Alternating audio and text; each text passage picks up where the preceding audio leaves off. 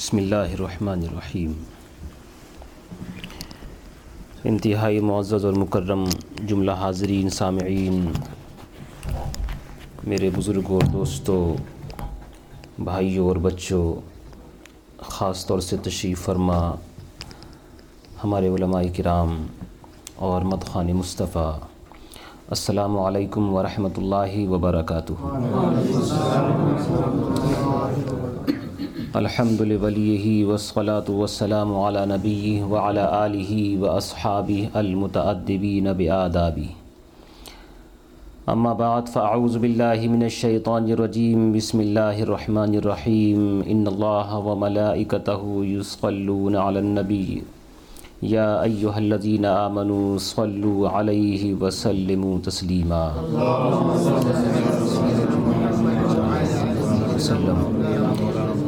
صدق اللہ العظیم وصدق رسوله النبی الامین الکریم ونحن على ذلك لمن الشاہدین والشاکرین والحمد للہ رب العالمین۔ یا سید السادات، جئتک قاصدا، ارجو رضاک و احتمی بحماک۔ یا اکرم الثقلین و یا کنز الورا، جدلی بجودک و اردنی برداک۔ سرورا شاہ کریمہ دستگیرہ اشرفہ حرمت روح پیمبر یک نظر کنسو اما اے اشرف زمانہ، زمانے مدد نما، درہائے بستراز کلی دے کرم کشا۔ ایک دفعہ بآواز بلند درود شریف پڑھ دیں۔ اللہم صلی علی سیدنا و شفیعنا و حبیبنا و طبیب قلوبنا و شفاء صدورنا و مولانا محمد کما تحب و ترضا بین تسلی علیہ۔ ایک دفعہ اور جھوم کر درود شریف کرنا۔ اللہم صلی علی سیدنا و شفیعنا مولانا محمد صلی اللہ تعالی علیہ وسلم۔ جیسے اس سے پہلے میں نے عرض کیا کہ آج درس نمبر سکسٹی فائیو پینسٹھواں شفا شریف کا درس۔ عزیز القدر محمد ارشاد ایوب کاکو جی ان کے گھر کے اوپر منعقد ہو رہا ہے۔ اللہ تعالیٰ اس بچے کو دین دنیا کی بھلائیاں عطا فرمائے اور اس کے ماں باپ کو بھی، اس کے سارے خاندان والوں کو احادیث نبویہ اور قرآن مجید کی تلاوت کی برکتیں عطا فرمائے۔ آپ حضرات اس سے پہلے قرآن شریف کی تلاوت سماعت فرما چکے ہیں اور اس کے بعد نعت اور منقبت ہمارے بلکبن سے تشریف لائے ہوئے مہمان کیونکہ حضور شیخ الاسلام تشریف فرما ہیں اس لیے ان کو بھی وہاں حاضر ہونا ہے آپ جب تک یہاں پر رہیں تشریف رکھیں یہ جو درس کیونکہ ہمارے سلسلہ درس کے اندر جو فصل قائم تھی، جس کا کچھ ذکر آپ نے اس سے پہلے سماعت فرمایا، اس ترتیب میں حضرت امام قاضیاز نے اس آیت کریمہ کو بھی لکھا ہے، جو آپ دن اور رات بہت ساری دفعہ پڑھتے رہتے ہیں۔ اور وہی آج کا موضوع سخن ہے۔ اور اسی کے اوپر آج گفتگو ہونی ہے۔ میں کوشش کروں گا کہ اس کے ایک ایک لفظ کے بارے میں آپ کو کچھ ضروری معلومات پیش کر دوں۔ اور ساتھ میں آپ نے یہ بھی سنا ہوگا کہ حضرت شیخ الاسلام مدض اللہ العلی کی تفسیر اشرفی الحمد للہ پایا تکمیل کو پہنچی اور اس متعلق جشن تکمیل تفسیر اشرفی کا پروگرام اسی مہینے کی اکیس تاریخ کو ڈیوزبری کے اندر منعقد بھی ہو رہا ہے۔ تو میرا خیال ہوا کہ حضرت نے اپنی تفسیر میں اس آیت کریمہ سے متعلق جو چند باتیں بیان فرمائی ہیں انشاءاللہ وقت ملا تو اس کو بھی آپ کے سامنے پیش کرنے کی سعادت حاصل کروں گا۔ ذکر یہی ہے درود پاک کا۔ تو اس لیے جھوم کر ایک دفعہ اور درود شریف کا نذرانہ پیش کر دیں۔ اللہم صلی علی سیدنا و شفیعنا و حبیبنا و طبیب قلوبنا و شفاء صدورنا و مولانا محمد صلی اللہ تعالی علیہ وسلم۔ امام قاضی یاز نے جو فصل قائم فرمائی تھی، اس میں خصوصی طور سے اس کا ذکر کیا تھا۔ اور وہ اس آیت کریمہ سے وہی جو ابھی میں نے پڑھی آپ کے سامنے۔ ان اللہ و ملائکتہ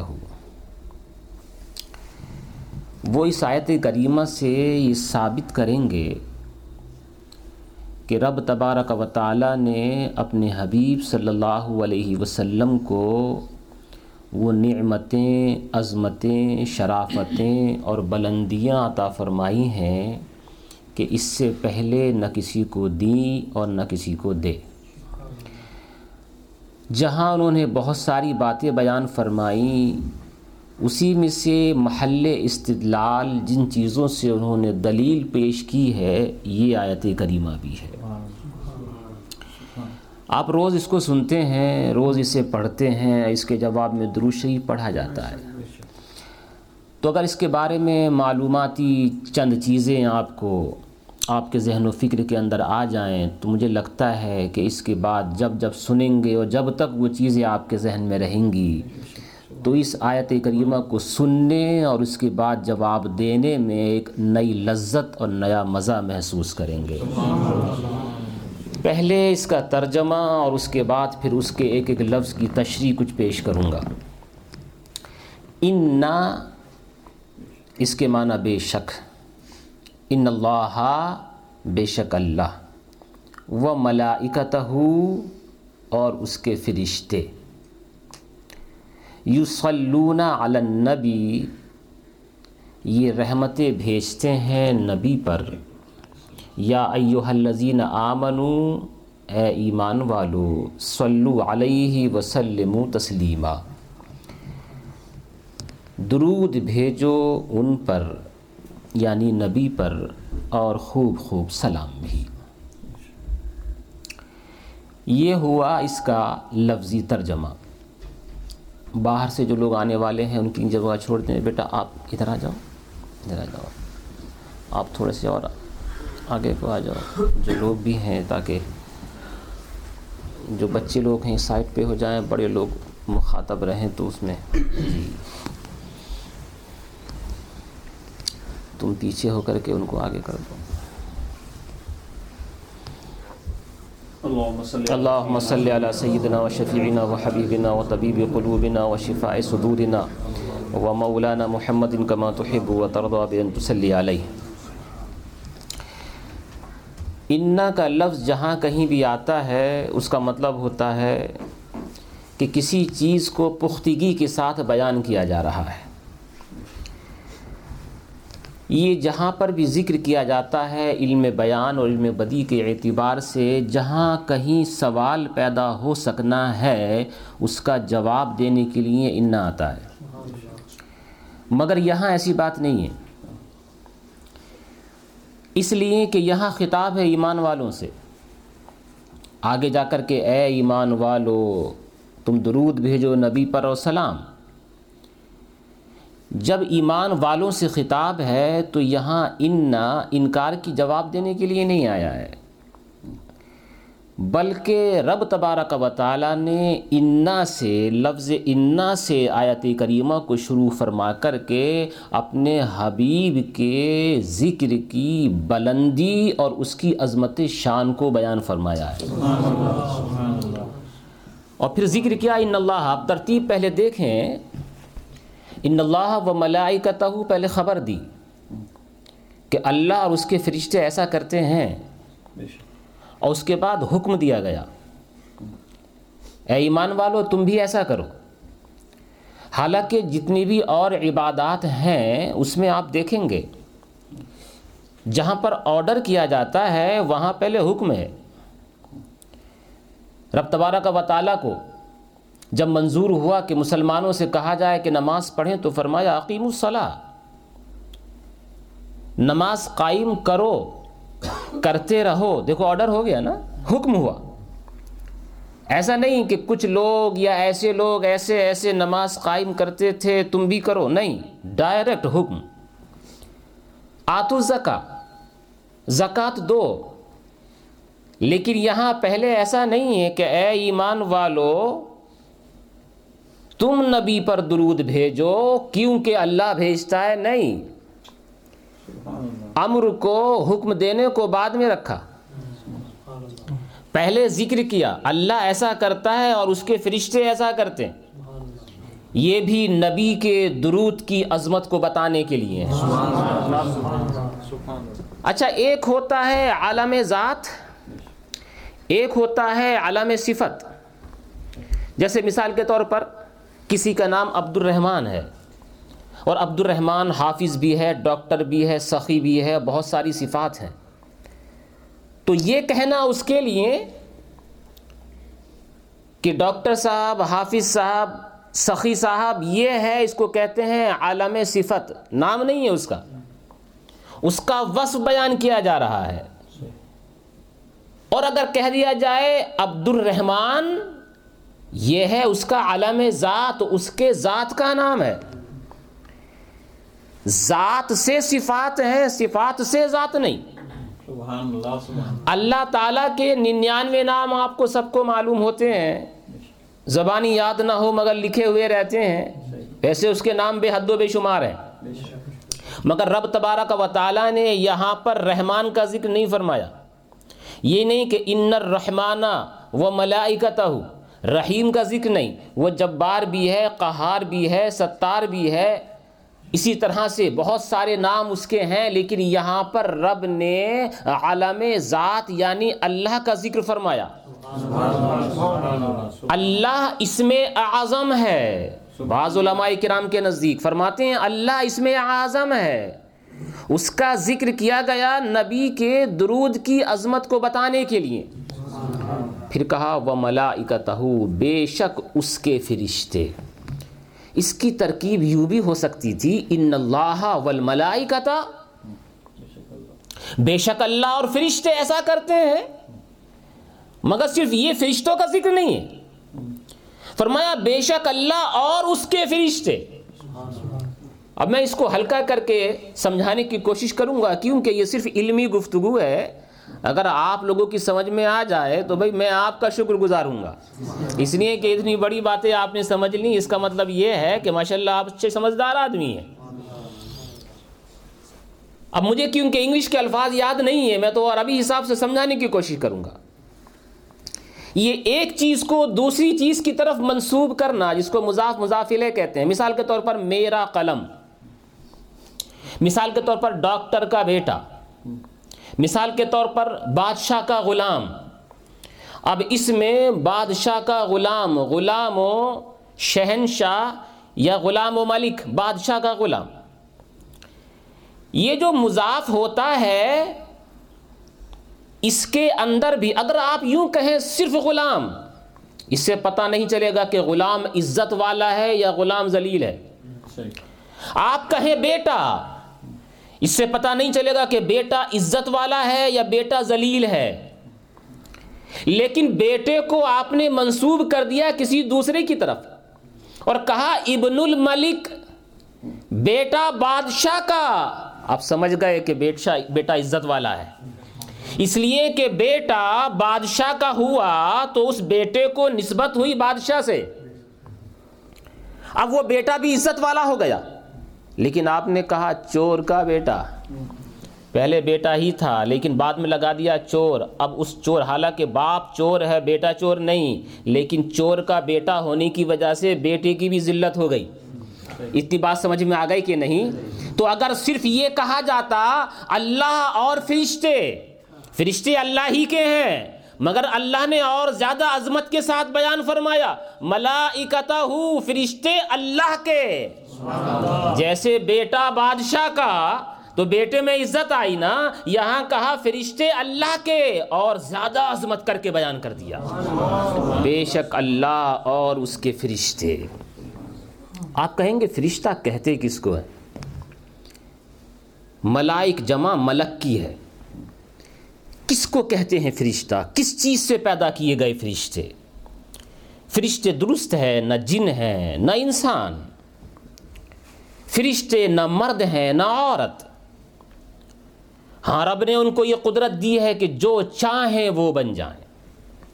کچھ ایسے فرشتے ہیں کہ رب نے ان کو یہ عظمت دی ہے کہ وہ جس شکل میں چاہیں اس شکل میں آ جائیں۔ سب کو نہیں، فرشتوں کی تعداد بے حد و بے شمار ہے۔ بعض محققین تو یہ فرماتے ہیں کہ ساری مخلوق کے دس حصے کیے جائیں۔ ایک حصے میں ساری مخلوق ہے۔ جنات بھی اسی میں، انسان بھی اسی میں، حشرات الارض بھی اسی میں پرند بھی اسی میں، چرند بھی اسی میں، زمین کے اندر رہنے والے جانور بھی اسی میں، آسمانوں میں اڑنے والے جانور بھی اسی کے اندر، اور حشرات الارض بھی اسی کے اندر۔ پوری کائنات میں جتنی بھی مخلوق ہیں، سب ایک حصہ اور نو حصے فرشتے ہیں۔ یہ ایک قول۔ مگر ایک ایسا نہیں کہ فرشتے اتنی تعداد میں ہو کر کے اب ختم ہو گئے اور ان کی اب پیدائش بند ہو گئی نہیں۔ پیدائش آج بھی جاری ہے۔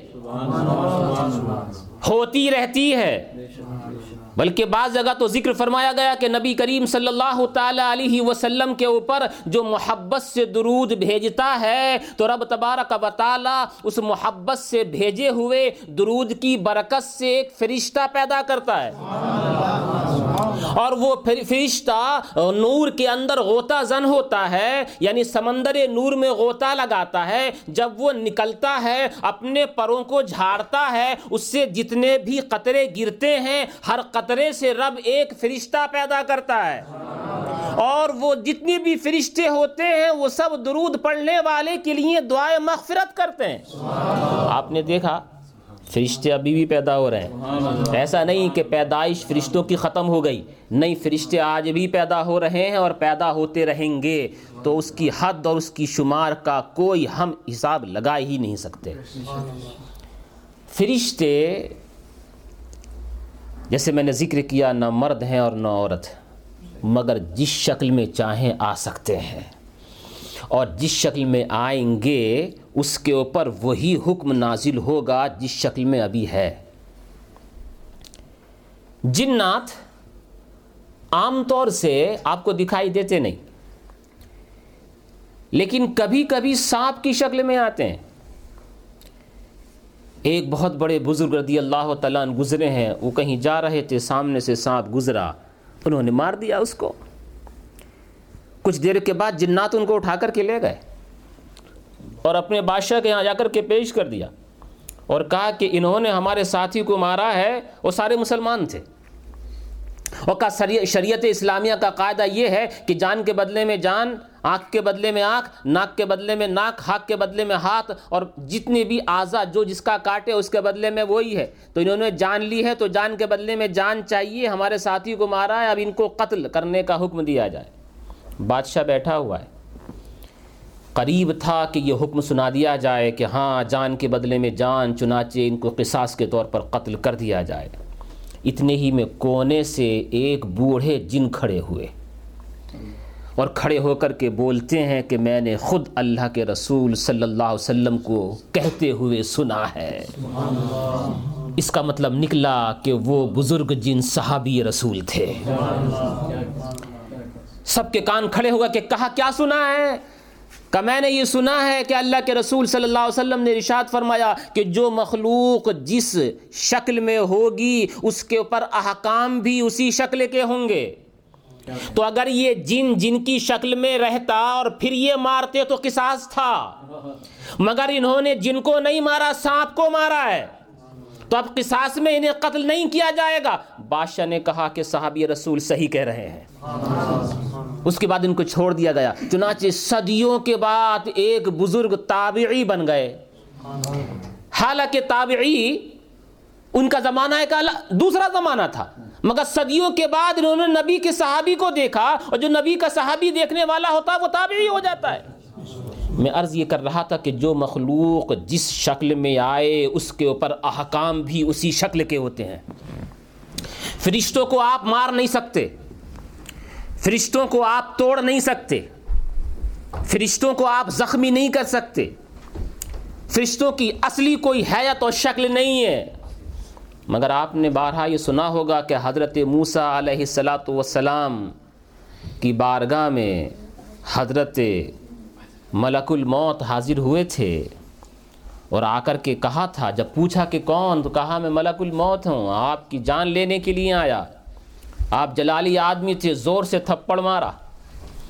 جب زور سے تھپڑ مارا تو ان کی آنکھ نکل کر کے باہر آ گئی۔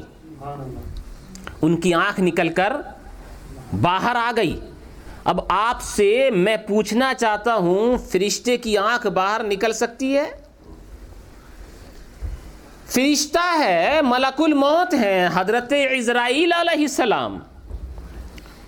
ان کی آنکھ باہر نکل کے آ گئی، کیوں؟ جب وہ بارگاہ رب العزت میں حاضر ہوئے، جا کر کے عرض کیا، پروردگارہ، ایسے سخت انسان کے پاس مجھے بھیجا کہ وہ جلال میں آ کر کے مجھے تھپڑ مارتا ہے۔ یہ واقعہ دوسرا، لیکن عرض یہ کرتا ہوں کہ آنکھ نکلنا انسانوں کا خاصہ ہے۔ حضرت ملک الموت کی آنکھ نکل کے کیوں آ گئی باہر؟ جواب یہ ہے کہ اس وقت وہ فرشتے کی شکل میں نہیں، انسان کی شکل میں تھے۔ تو جو مخلوق جس شکل میں ہوگی، احکام بھی اسی شکل میں آئیں گے۔ اب جو کہنے والے یہ کہتے ہیں کہ تم جو کہتے ہو کہ نبی صلی اللہ علیہ وسلم نور تھے، جب نور تھے تو ان کے دندانے مبارک کیوں ٹوٹے؟ جب نور تھے تو وہ کھاتے پیتے کیوں تھے؟ جب نور تھے تو شادی کیوں کی؟ جب نور تھے تو اولاد کیوں ہوئی؟ ہم جواب دیں گے، نور تھے مگر بشر کی شکل میں تھے۔ تو جو مخلوق جس شکل میں ہوتی ہے، آکام بھی اسی کے اوپر ایسے ہی آتے ہیں۔ اس لیے انہوں نے کھایا، پیا، شادی کی، اولاد ہوئی۔ وہ نور ہونے کے خلاف نہیں، وہ نور تھے، اصل کے اعتبار تھے، مگر آئے تھے بشر کی شکل میں۔ فرشتے بہت سارے۔ قرآن مجید نے فرمایا، بے شک اللہ اور اس کے فرشتے یوسلون علی النبی۔ درود بھیجتے ہیں نبی کے اوپر۔ درود بھیجنے کا جو مطلب ہے وہ تو میں عرض کروں گا مگر یہاں پر یوسلون علی الرسول نہیں ہے۔ یہ علمی کچھ گفتگو ہو رہی ہے مگر آپ کی سمجھ میں تو آ رہی ہے نا؟ یوسلون علی الرسول نہیں۔ یہ نہیں فرمایا گیا یہ مزید میں خاص طور سے اس لیے اور بار بار اس کو پیش کر رہا ہوں کہ ماشاءاللہ آپ اس آیت کریمہ کو ایک دن میں بار بار سنتے ہیں نا بار بار سنتے رہتے ہیں۔ تو اس کے جو گوشے ہیں وہ آپ کے ذہن و فکر میں رہنے چاہیے۔ قرآن مجید نے فرمایا یوسلون علی النبی، بے شک اللہ درود بھیجتا ہے اور اس کے فرشتے نبی کے اوپر، یہ نہیں فرمایا علی الرسول۔ حالانکہ نبی رسول بھی ہیں۔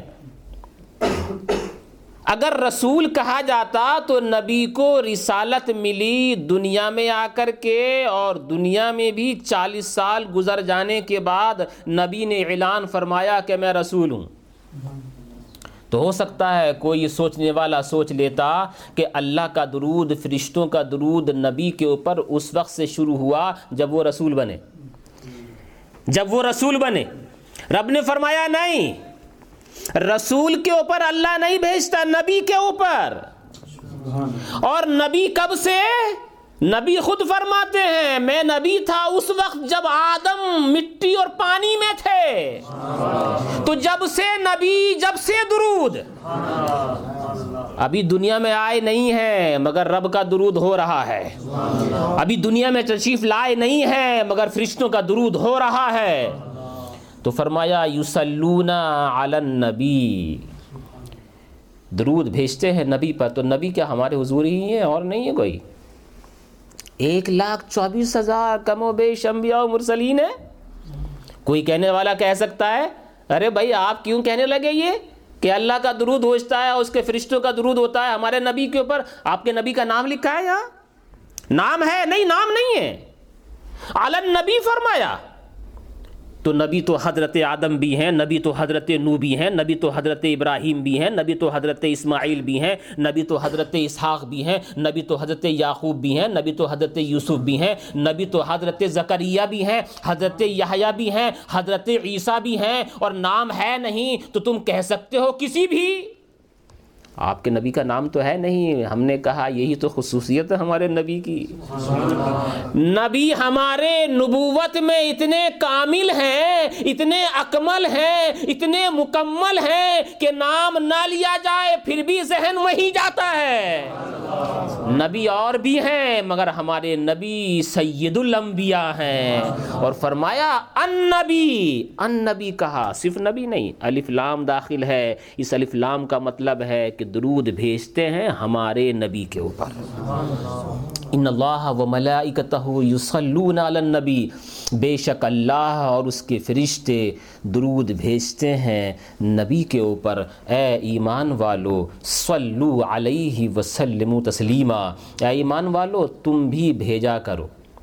صلو، ایک چیز کی طرف اور ذرا توجہ، آپ کے ذہن میں ایک ایک گوشہ اس کا آ جائے۔ دیکھیے پہلے کیا فرمایا گیا؟ ان اللہ و ملائکتہ، بے شک اللہ اور اس کے فرشتے یسلون علی النبی۔ یہ کہا نا؟ اور مسلمانوں سے کیا کہا جا رہا ہے؟ صلو علیہ، درود بھیجو اس پر اور سلام بھی۔ سلام پہلے نہیں تھا۔ ایسا نہیں کہا جا رہا کہ بے شک اللہ اور اس کے فرشتے درود بھیجتے ہیں اور سلام بھیجتے ہیں۔ اے ایمان والو، تم بھی درود بھیجو اور سلام بھیجو۔ جی؟ جب مسلمانوں سے کہا جا رہا ہے تو کہا جا رہا ہے، درود بھیجو اور سلام بھیجو۔ اور وہاں اس کا ذکر نہیں۔ کیونکہ رب تبارک و تعالی جب درود بھیجتا ہے تو وہ سلام کے ساتھ ہی ہوتا ہے۔ اب ان سے کہا جا رہا ہے، جب تم درود بھیجا کرو تو ساتھ میں سلام کا بھی ذکر کیا کرو۔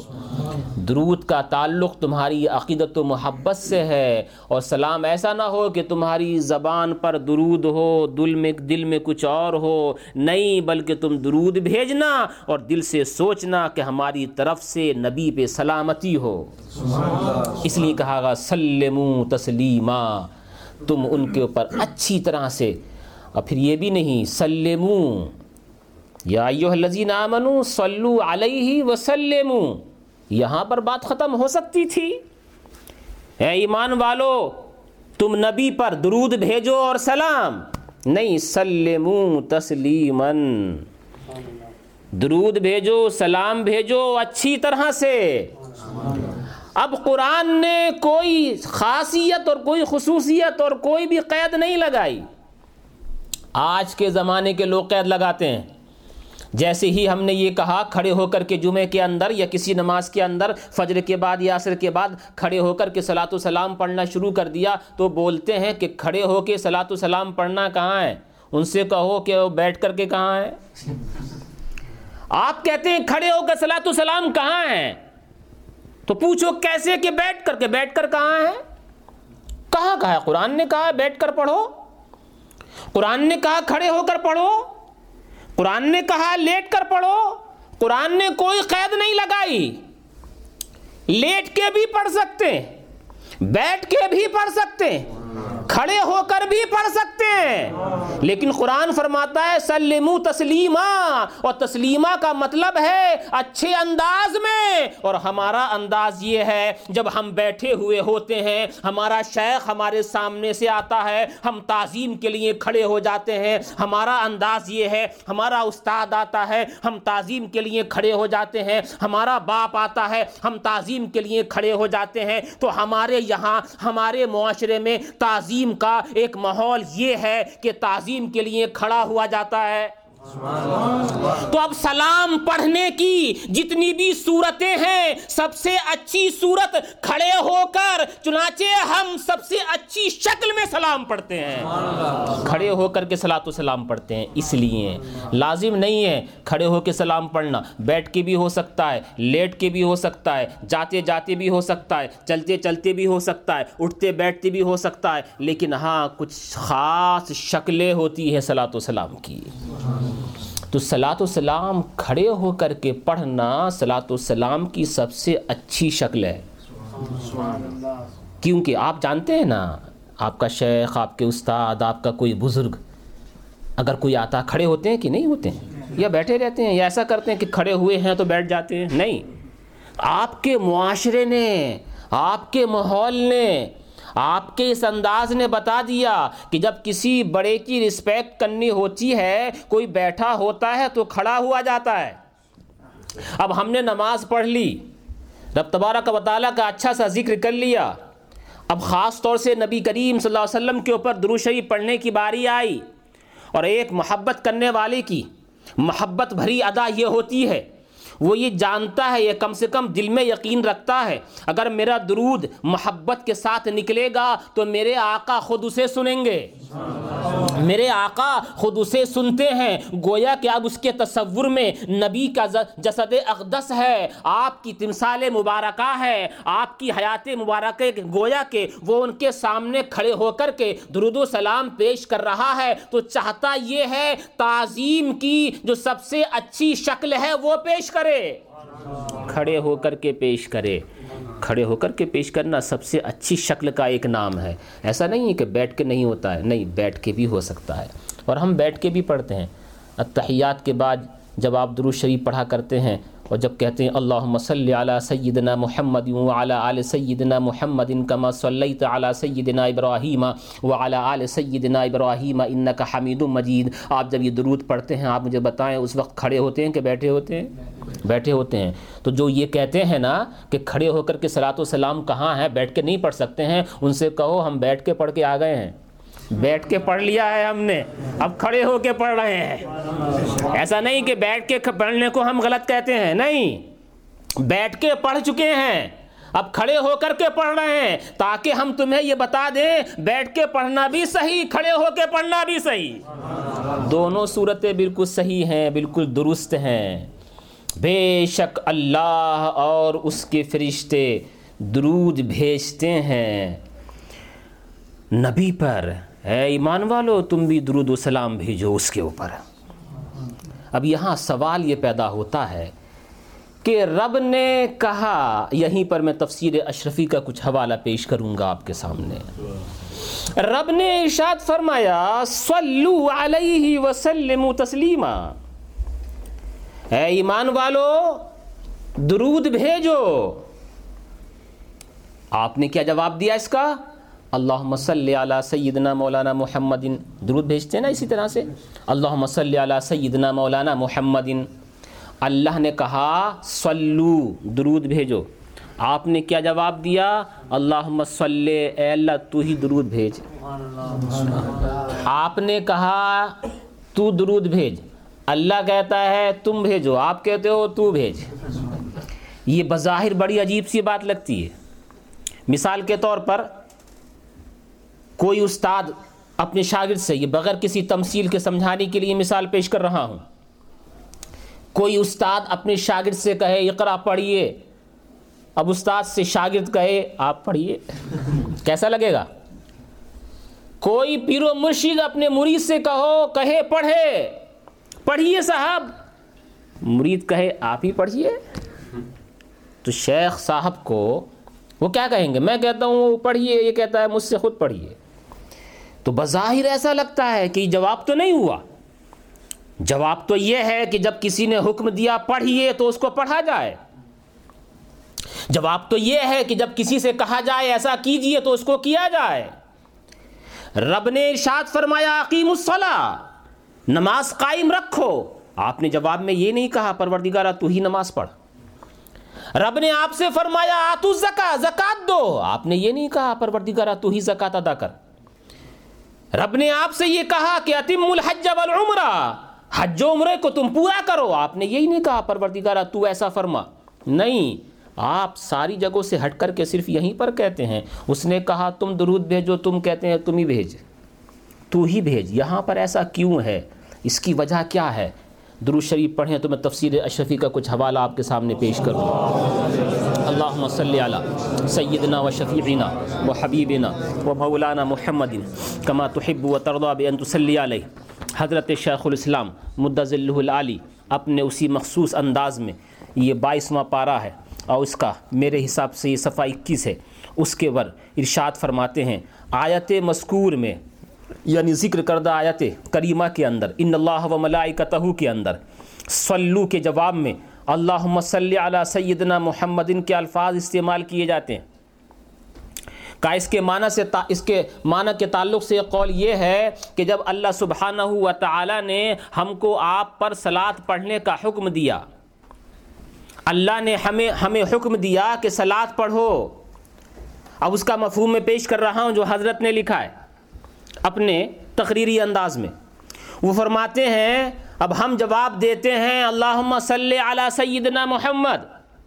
پروردگارہ، ہمارے سردار نبی کریم صلی اللہ تعالی علیہ وسلم پر درود بھیج۔ حضرت شیخ اسلام ذکر فرماتے ہیں، رب نے تم سے کہا، بھیج، تم کہتے ہو، اس سے کہ تو بھیج۔ کا بات دراصل یہ ہے کہ رب نے ہمیں حکم دیا، یہ بہت بڑا کرم ہے رب کا۔ کہ رب نے ضمن پہلے میں ایک بات عرض کر دوں۔ جو بات ذہن میں آئی وہ اس کے بعد پھر میں اس بات کو ذکر کرتا ہوں۔ دیکھو، جس کو جس سے محبت ہوتی ہے تو محبوب کی ہر ہر ادا کو دیکھتا ہے۔ اور پھر اس ادا کو اپنانے کی کوشش بھی کرتا ہے۔ یعنی جیسے آپ نے اپنے شیخ کو دیکھا کہ وہ اس طرح کی ٹوپی پہنے ہوئے ہیں، آپ کے دل میں خیال پیدا ہوا، میرا شیخ ایسی ٹوپی پہنتا ہے، مجھے بھی اچھا لگتا ہے کہ میں بھی ایسی پہنوں۔ شیخ نے آپ کو حکم دیا نہیں۔ میں ایک نقطے کی بات سمجھانا چاہتا ہوں۔ بتوجہ اس کا۔ اس کو سماعت فرمائیے گا۔ حالانکہ اس نے کہا نہیں، شیخ نے کیسی ٹوپی پہنو؟ آپ نے اپنے شیخ کو، اپنے کسی بڑے کو دیکھا کہ وہ اس طرح سے جبہ پہنتے ہیں یا اس طرح سے وہ صدری پہنتے ہیں؟ آپ کے دل میں خیال پیدا ہوا، میرا بزرگ، میرا شیخ اس طرح کی وائس کوٹ یا اس طرح کی صدری پہنتا ہے، میرا بھی جی چاہتا ہے کہ میں بھی ان کی ادا اتاروں۔ حالانکہ اس نے کہا نہیں ہے۔ اس لیے کہ محبت کرنے والا اپنے محبوب کی ہر ادا کو دیکھتا ہے۔ تو دیکھو، عاشقوں کے لیے اتنا کافی تھا۔ یہ صرف ذکر کر دیا جاتا۔ بے شک اللہ اور اس کے فرشتے نبی پر درود بھیجتے ہیں۔ بات یہیں پر ختم ہو جاتی۔ آگے کا ذکر نہ کیا جاتا۔ مگر عشق والے، محبت کرنے والے خود سمجھ لیتے، اللہ ایسا کرتا ہے، اس کے فرشتے ایسا کرتے ہیں تو ہمیں بھی کرنا چاہیے۔ اس لیے کہ ہر محبت کرنے والی کی ادا یہ ہوتی ہے کہ اپنے محبوب کی اداؤں کو اپنانے کی کوشش کرتا ہے۔ سمجھ رہے ہیں نا اس بات کو؟ مگر یہ رب کا کرم ہے۔ مسلمانوں کے اوپر کہ رب نے پہلے یہ بتایا، میں ایسا کرتا ہوں، پھر یہ بتایا، میرے فرشتے ایسا کرتے ہیں۔ یہاں پر خاموشی نہیں، بلکہ کہا، تم بھی ایسا کرو۔ یہ کرم پر کرم ہے، کرم بالائے کرم ہے۔ رب کرتا ہے، پھر کہتا ہے، ایسا تم بھی کیا کرو۔ یہ رب کا کرم پر کرم ہے کہ اس نے خود فرمایا، میں کرتا ہوں، تم بھی کیا کرو۔ اس لیے دوبارہ حکم دیا گیا۔ تو میں عرض یہ کر رہا تھا کہ رب نے حکم دیا، پروردگار عالم نے حکم دیا، اے مسلمانوں، تم بھی نبی کے اوپر درود بھیجو۔ حضرت شیخ الاسلام ارشاد فرماتے ہیں کہ جب رب نے ہمیں حکم دیا اور ہم نبی کے مرتبے کو پہچانتے نہیں ہے نا؟ ہم نبی کے مرتبے کو پہچانتے نہیں۔ سوتے ہوئے سن رہے ہیں کہ جاگتے ہوئے؟ جاگتے ہوئے سنیے گا، کیونکہ اہم بات میں آپ کے سامنے پیش کر رہا ہوں۔ رب تبارک و تعالیٰ نے حکم دیا کہ تم نبی کے اوپر درود بھیجو اور اللہ نے ہم سے کہا اور ہم نبی کے مرتبے کو جانتے نہیں۔ نبی کا مرتبہ کیا ہے؟ ارے، ہم تو غوث و خواجہ کے مرتبے کو نہیں پہچانتے۔ ارے، اور ہم تو اپنے شیخ کے مرتبے کو نہیں پہچانتے۔ تو ان کے مرتبے کو کیا پہچانیں گے؟ جب ان کے مرتبے کو نہ پہچانیں گے، تو ہم صحابہ کرام کے مرتبے تک کہاں پہنچ پائیں گے؟ جب وہاں تک نہ پہنچیں گے، تو خلافۂ اربا کو کیا سمجھیں گے؟ اور جب جب خلفائے اربا کو نہیں سمجھ پائیں گے تو ہم نبیوں کو کیا سمجھیں گے؟ اور جب نبیوں کو نہ سمجھ پائے تو سید المرسلین، ان کی حقیقت، ان کی عظمت، ان کی بلندی، ان کی رفت ان کی اونچائی ہم کیسے جانیں؟ اب تمام تر مسلمانوں نے یہ عرض کیا، پروردگارہ، تو نے ہمیں حکم دیا اور ہم ان کے مرتبے کو جانتے نہیں، تو ہم تجھ سے ہی عرض کرتے ہیں، تو ان کا مرتبہ اچھی طرح سے جانتا ہے، تو تو اپنے حساب سے ہماری طرف سے ان پہ رحمت نازل کر دے۔ تو خود اپنی طرف سے، تو خود اپنی طرف سے، ہماری طرف سے رحمت نازل کر۔ اس لیے کہ ہم نہیں جانتے، مگر تو تو جانتا ہے، تو تو پہچانتا ہے، حقیقت محمدیہ کیا ہے؟ ان کے مرتبے کو تو تو پہچانتا ہے۔ تو ہم بھیجیں گے تو یہ ہمارا ہوگا، اور تو بھیجے گا تو یہ تیرا ہوگا، اور تو ان کے مرتبے کو جانتا ہے۔ اب ہو سکتا ہے کوئی یہ سوال کر لے، پھر یہ درود تمہارا کب ہوا بلکہ اس کا ہوا؟ جواب یہ ہے کہ رب تبارک و تعالیٰ قادر مطلق ہے، یہ وہی بحث ہے جو حضرت فرما رہا ہے رب تبارک و تعالی قادر مطلق ہے۔ وہ یہ فرما سکتا نہیں، فرماتا ہے کہ ہمارے اس کہے ہوئے کو درود کی شکل کر کے نبی کی بارگاہ میں پہنچا دے۔ نبی کی بارگاہ، ہمارے اس کہے ہوئے کو اپنی طرف سے نبی کی بارگاہ میں پہنچا دے۔ تو یہ درود ہماری ہی طرف سے ہوگا۔ یہ ہے، اس لیے کہا جاتا ہے اللہ صلی اللہ سیدنا و مولانا محمد صلی اللہ تعالی علیہ وسلم۔ مگر یہ درود کا بھیجنا امام قاضیاس فرماتے ہیں، رب کی ایسی فضیلت ہے کہ اور نبیوں کو ملی تو صحیح، مگر اس مقام کی نہیں جیسے ہمارے نبی کو دی گئی ہے۔ ایک چیز کی طرف اور توجہ درکار ہے۔ دیکھیے یوسلون جو ہے نا عربی کے اندر، اس کو کہتے ہیں فعل مزارے اس کا تعلق فیچر ٹینس سے ہوتا ہے اور پریزنٹ ٹینس سے ہوتا ہے۔ جو پاسٹ ہے، ماضی، اس سے نہیں۔ اگر یہ یوں کہا جاتا کہ بے شک اللہ اور اس کے فرشتوں نے درود بھیجا۔ خاص توجہ درکار۔ ایک تو یہ کہ صلی اللہ و ملائکتہ علی النبی۔ اللہ نے اور اس کے فرشتوں نے درود بھیج دیا نبی پر۔ تو کیونکہ جو پاسٹ ٹینس ہوتا ہے، جو ماضی ہوتا ہے، وہ یقینی ہوتا ہے۔ جن جو کل گزر گیا یقینی ہے نا، گزر گیا، جو آنے والا یقینی نہیں ہے، ہو سکتا ہے آئے نہ آئے۔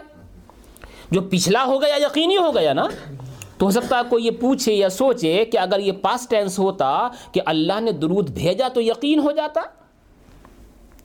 اور یہاں یہ نہیں ہے پاس ٹینس نہیں ہے، ماضی نہیں ہے۔ یوسلونا اس کا ترجمہ ایک یہ ہے کہ بھیجتا ہے اور بھیجے گا۔ مگر اہل تحقیق فرماتے ہیں کہ یہ استمرار تجددی عربی لفظ ہے، میں آپ کو بتاؤں کہ کنٹینیوس کرنے کے لیے کسی کام کو فعل مظاہرے آتا ہے، کبھی کبھی۔ جب بتایا جائے کہ یہ کام مسلسل چل رہا ہے، اس میں گیپ نہیں ہے ناغا نہیں ہو رہا ہے، تو اس کے لیے فعل مظاہرے کا استعمال کرتے ہیں۔ تو صرف ماضی نہیں یوسلونا ہے۔ مطلب کیا ہے؟ کہ یہ نہیں کہ اللہ نے ایک دفعہ درود بھیجا، پھر خاموشی، نہیں۔ اس کے فرشتوں نے کچھ دیر درود بھیجا پھر خاموشی نہیں۔ اس وقت بھی بھیجا آج بھی بھیج رہیں گے بھیج رہے ہیں اور ہمیشہ بھیجتے رہیں گے۔ یوسلونا بھیجتے رہتے ہیں۔ یہ ترجمہ کیا یوسلون کا؟ درود بھیجتے رہتے ہیں اللہ بھیجتا رہتا ہے۔ اس کے فرشتے درود بھیجتے رہتے ہیں۔ جب اللہ کے درود کی کوئی حد نہیں، تو نبی کے مرتبی کی بھی کوئی حد نہیں ہے۔ اس لیے کہ آنن فانن یک بعد دیگرے، ہر ہر لمحہ میرے نبی کا مرتبہ بڑا ہو رہا ہے۔ ورفعنا لکا ذکرک اس لیے کہا گیا ہے وَلَلْآخِرَةُ خَيْرُ لَكَ مِنَ الْأُولَى۔ اے آنے والے حبیب اے حبیب تیری ہر آنے والی گھڑی تیری پچھلی گھڑی سے بہتر ہے تیرا ہر آنے والا منٹ تیرے پچھلے منٹ سے بہتر ہے۔ کیوں؟ کہ پچھلے منٹ میں تیرے رب کی رحمتیں جتنی تجھے پہنچی تھیں آنے والے منٹ میں اور زیادہ ہے۔ تو جتنے رب کے درود تیرے اوپر آ رہے ہیں اتنی ہی تیری مرتبے اور تیرے منزلیں بھی بڑھتی چلی جا رہی ہیں۔ اللہ۔ صلی اللہ سیدنا مولانا محمد، تو جتنے رب کے درود پہنچ رہے ہیں، اتنے ہی رب کے طرف سے نبی کی منزلیں بھی بڑھ رہی ہیں اور نبی کے مراتب بھی بڑھ رہے ہیں۔ اس لیے کہا گیا، ہر آنے والی گھڑی، اے حبیب، تیرے لیے پچھلی گھڑی سے بہتر ہے کیونکہ رب کی رحمتوں اور رب کے درود کہیں سٹاپ نہیں ہے، وہ تو مسلسل ہوتے ہی چلے جا رہے ہیں۔ بے شک اللہ اور اس کے فرشتے درود بھیجتے ہیں نبی پر۔ اے ایمان والو، تم بھی درود بھیجو ان پر اور سلام بھی۔ یہ بحث تو پہلے میں کچھ الفاظ حضرت امام قاضی یاس کے آپ کے سامنے پیش کر دوں، پھر دوسری بات آپ کے سامنے انشاءاللہ عرض کروں گا۔ وہ فرماتے ہیں، ابان اللہ تعالی فضل نبی صلی اللہ تعالی علیہ وسلم بصلاته علیہ۔ کہ رب تبارک و تعالی نے اپنے نبی کی فضیلت کو ظاہر فرمایا، ان پر درود بھیج کر۔ اچھا یہ جو درود بھیجنا آپ فرماتے ہیں نا، درود بھیجتا رہتا ہے۔ ایک دفعہ درود شریف پڑھنے۔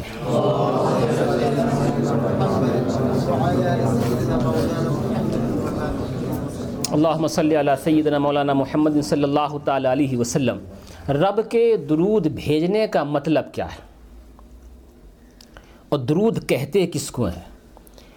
سلاد کی نسبت جب رب کی طرف ہو، تو رحمت بھیجنا، مرتبہ بڑھانا، عزت کرنا، تعظیم دینا، تکریم کرنا۔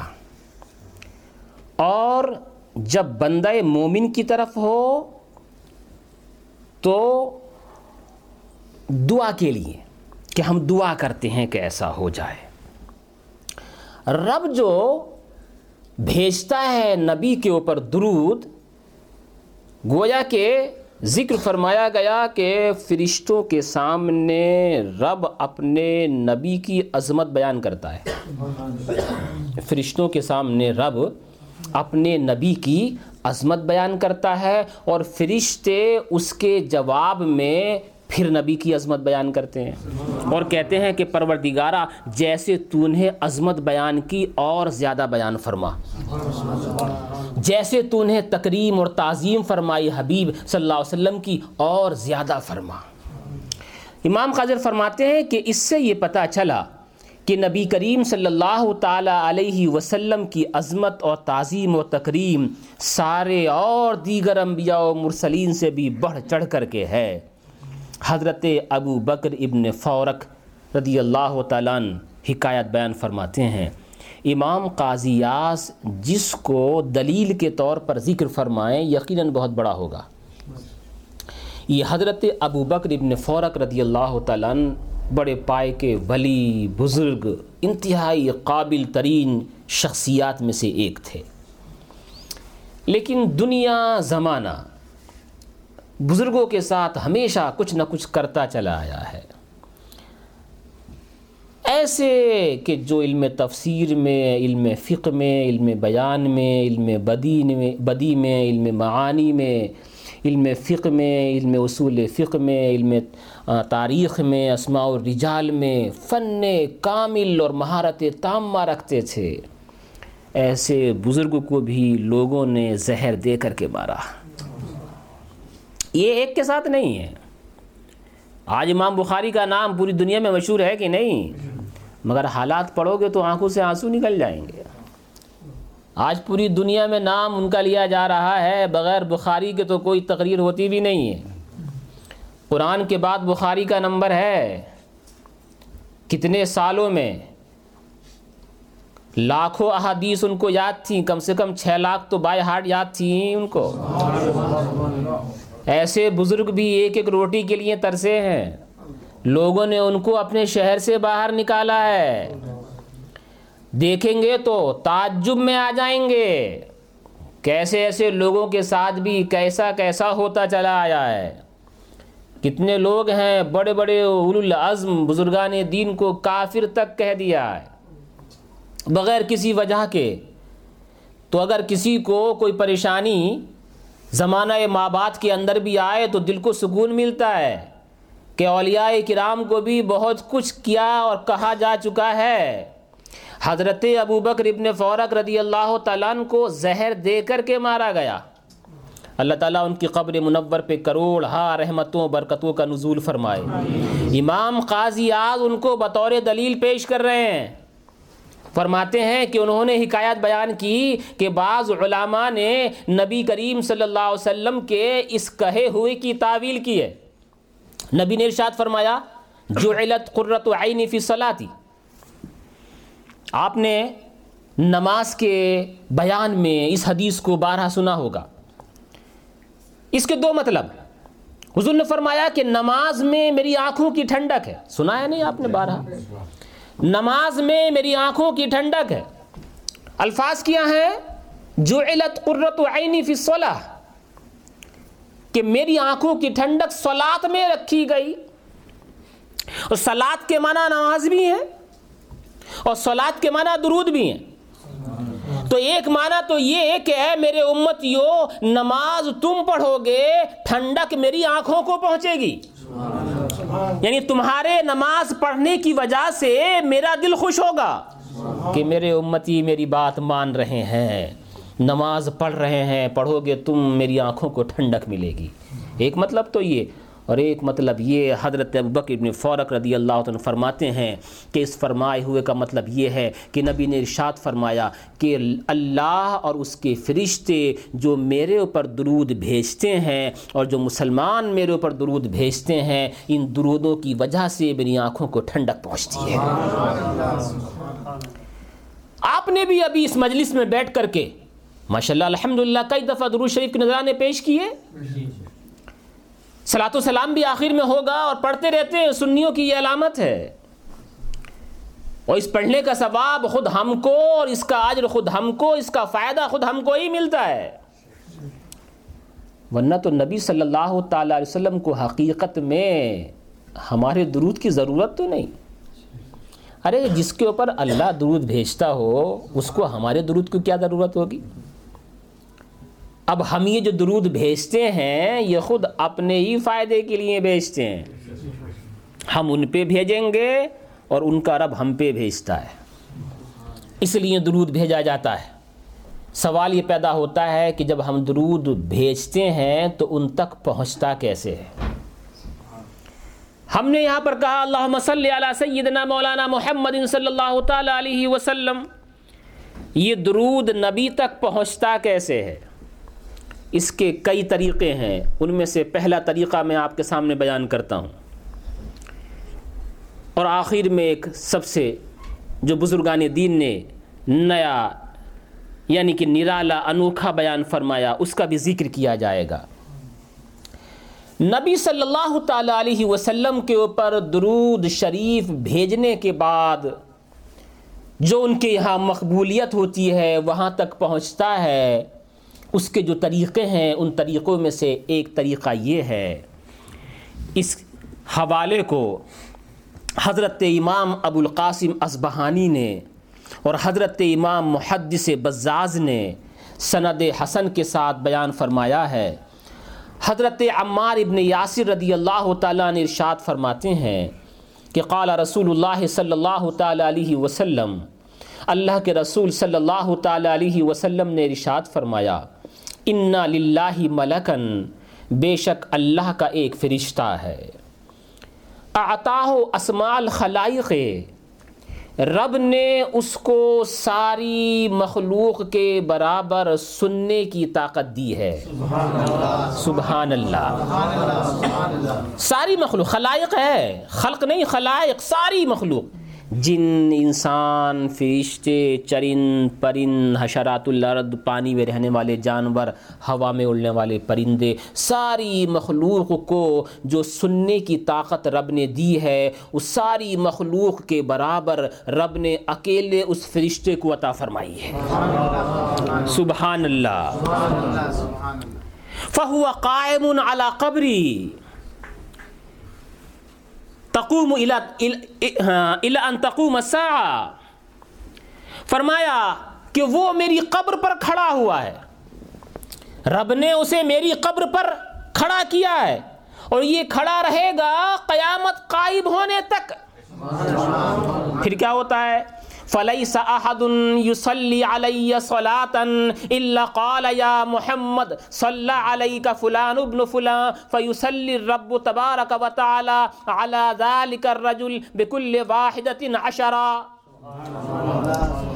کہ جب کوئی بھی پڑھنے والا فلیس احد یصلی علی فرماتے ہیں تو کوئی بھی جو کوئی بھی جہاں کہیں بھی مجھ پر درود بھیجتا ہے چاہے وہ انگلینڈ میں ہو، چاہے وہ پاکستان میں ہو، چاہے وہ انڈیا میں ہو، چاہے وہ امریکہ میں ہو، چاہے وہ پانی کے اندر ہو، چاہے وہ فضاؤں میں اڑ رہا ہو، چاہے وہ چاند پر پہنچ چکا ہو، چاہے وہ کسی پہاڑ کی گھاٹی کے اندر بیٹھ کر کے پڑھ رہا ہو، چاہے وہ کسی بھی کونے کے اندر بیٹھ کے پڑھ رہا ہو فلئی صاحدن ہے، کوئی بھی کہیں بھی میرے اوپر درود بھیجتا ہے تو وہ فرشتہ سن کر کے مجھ سے کہتا ہے، یا رسول اللہ، اس نے جو بیٹا ہے اس کا، سبحان اللہ۔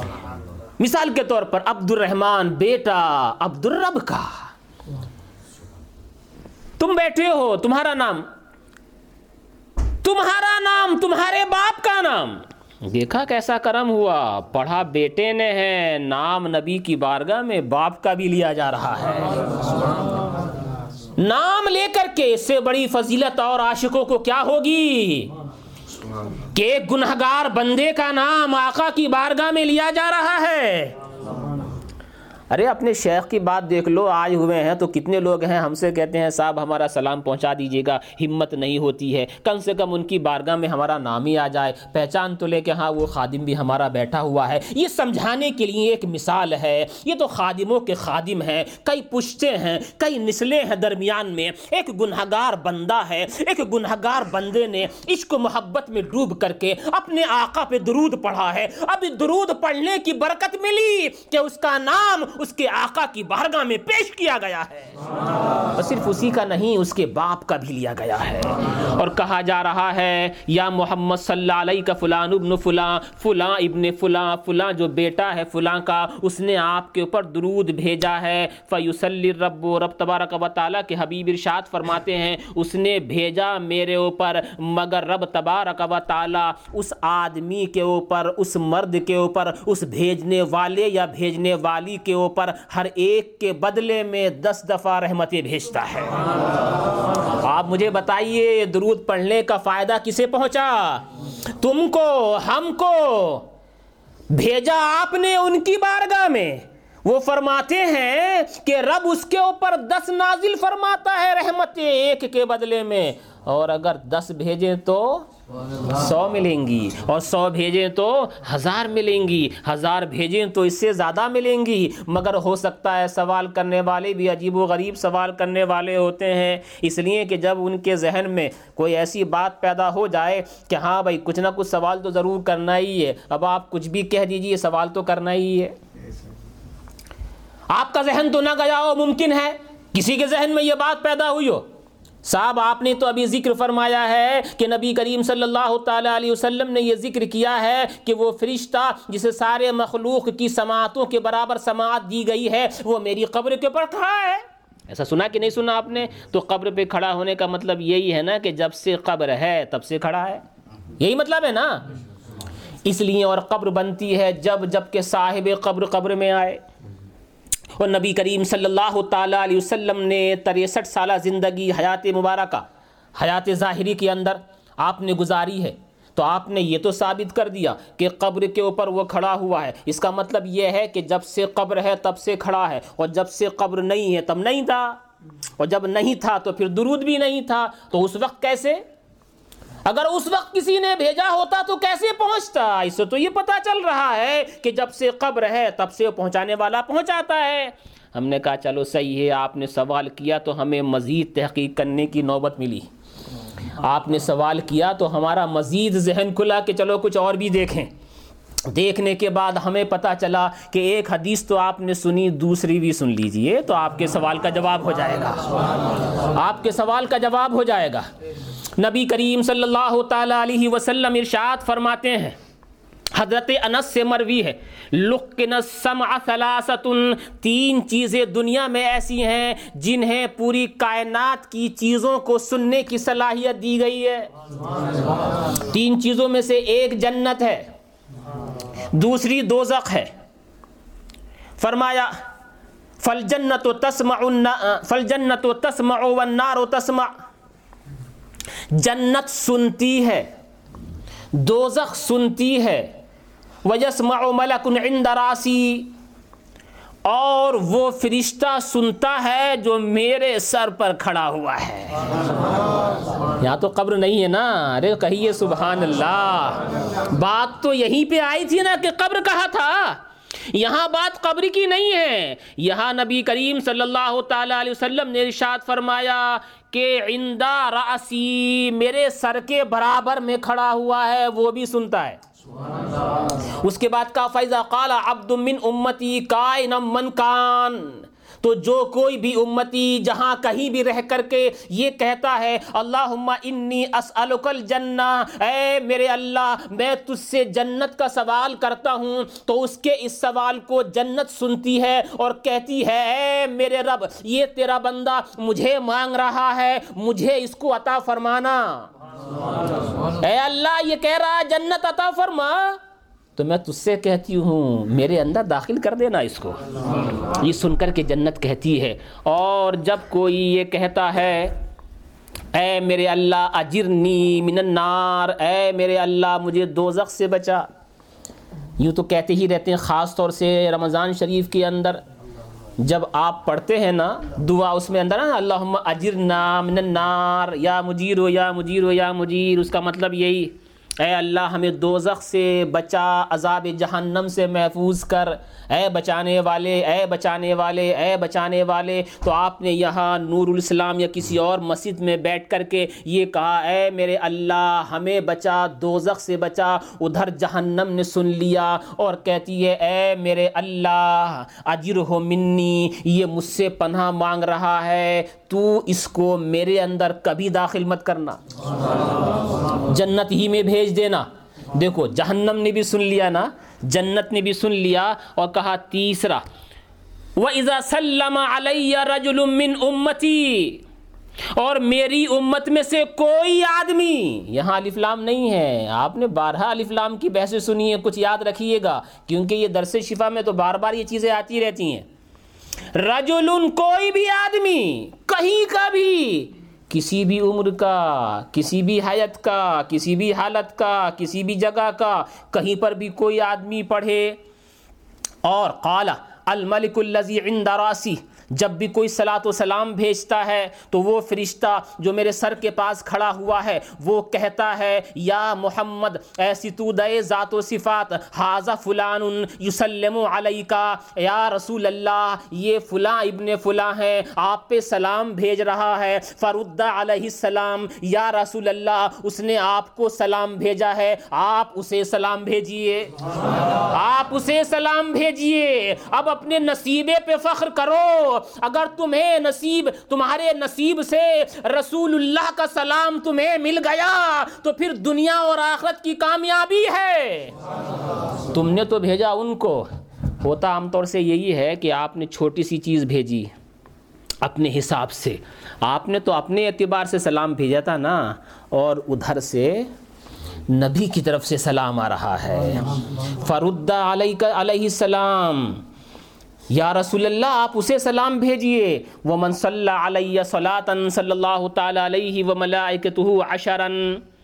اور جو کوئی میرے اوپر ایک صلاۃ و سلام بھیجے گا اور تو رب تبارک و تعالیٰ اس کے اوپر اور اس کے فرشتے بھی اس کے اوپر دس درود بھیجتے ہیں، دس رحمتیں نازل کرتے ہیں۔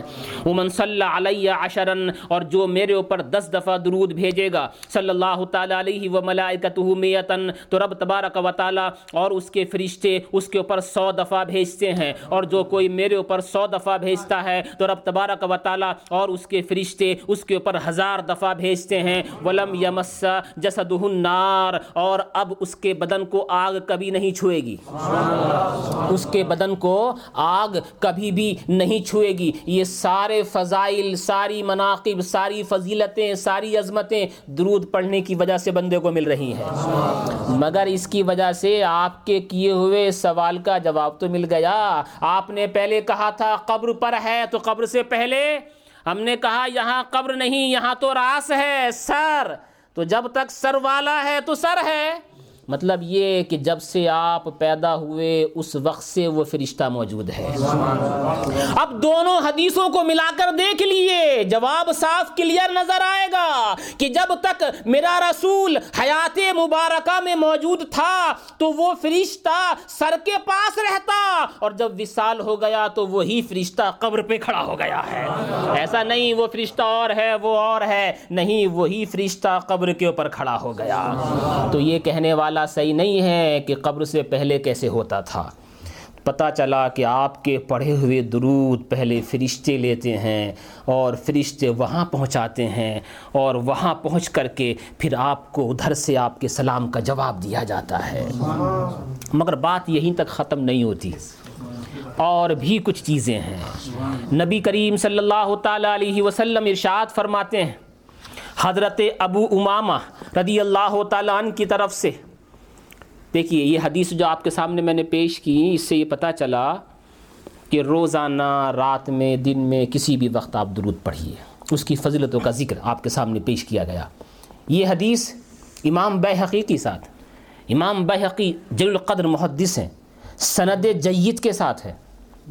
نبی کریم صلی اللہ تعالی علیہ وسلم نے ارشاد فرمایا اکثرو علیہ من الصلاة فی کل جمعتین۔ کہ میرے امتیو، ہر جمعے کو میرے اوپر خوب درود بھیجا کرو۔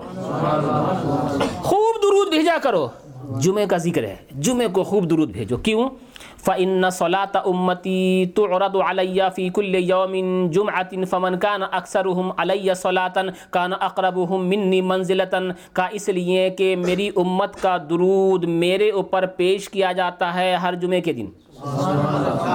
میری ساری امت کے درودوں کو پیش کیا جاتا ہے میرے اوپر ہر جمعے کے دن۔ تو جو تم میں سے سب سے زیادہ میرے اوپر درود پڑھنے والا ہوگا، تو حشر میں وہ سب سے زیادہ مجھ سے قریب ہوگا۔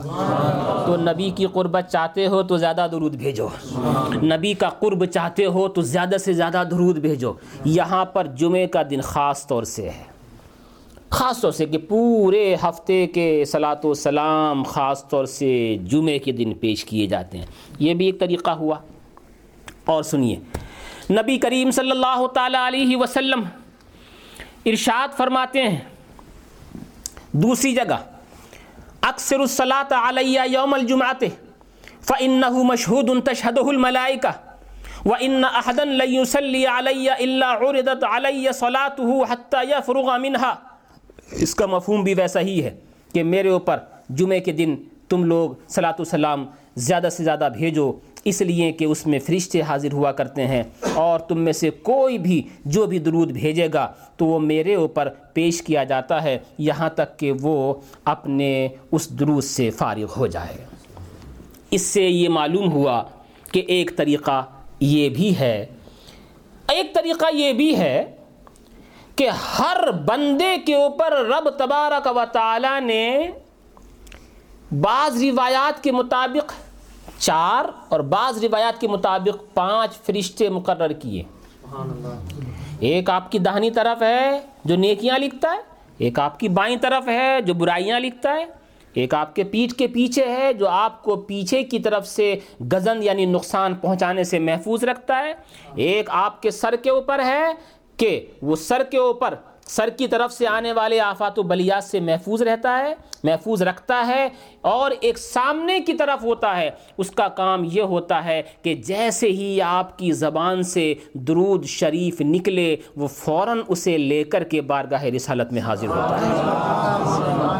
اس کا کام ہی صرف یہ ہے کہ آپ درود بھیجیں اور وہ اس کے انتظار میں رہتا ہے۔ وہ فوراً لیتا ہے، بارگاہ رسالت میں پہنچا دیتا ہے۔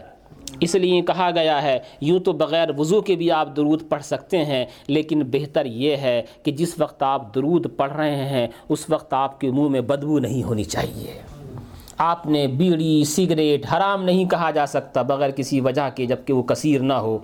قلیل ہے، لیکن پھر بھی اگر کوئی اس کے اندر ہیں، تو کم سے کم نماز میں جانے سے پہلے، درود پڑھنے سے پہلے اپنے منہ کو اچھی طرح سے صاف کر لیں۔ اس لیے کہ تمہاری زبان سے نکلے ہوئے الفاظ کو کچھ فرشتے لینے کے لیے تیار رہتے ہیں۔ آپ نے نماز پڑھی، آپ کی زبان سے الفاظ قرآن نکلے۔ کچھ فرشتے ایسے ہیں جن کو قرآن پڑھنے کی طاقت رب نے نہیں دی، سننے کی دی ہے۔ وہ پڑھ نہیں سکتے، سنتے ہیں اور وہ انتظار کرتے ہیں، کوئی بندہ مسلم قرآن شریف پڑھے نماز کے اندر تو ہم اس کے زبان سے نکلے ہوئے الفاظ کو لے لیں اور لے کر کے ہم خود اپنے آپ کو اس سے مشرف کریں۔ اگر آپ کی زبانوں کے، آپ کے منہ کے اندر سے بدبو آئے گی، آپ کے منہ کے اندر سے صحیح خوشبو نہیں آ رہی ہے، اچھی طرح سے اسمیل نہیں نکل رہی ہے، تو آپ کے منہ کی وجہ سے ان فرشتوں کو تکلیف ہوگی۔ اس لیے درود پڑھنے کے وقت، خاص طور سے نماز پڑھنے کے وقت، اپنے منہ کو مسواک کر کے کسی اور طریقے سے صحیح طرح سے صاف کر لینا چاہیے۔ اب یہ جتنے بھی طریقے میں نے بتائے، تین، چار، ان سارے طریقوں کو سن کر کے بھی ذہن میں سوال پیدا ہو سکتا ہے۔ آپ نے تو بتایا، یہ طریقہ یہ طریقہ یہ طریقہ، تو کیا مطلب اس کا یہ نکلا کہ ہمارے آقا صلی اللہ تعالی وسلم خود درود کو نہیں سنتے ہیں؟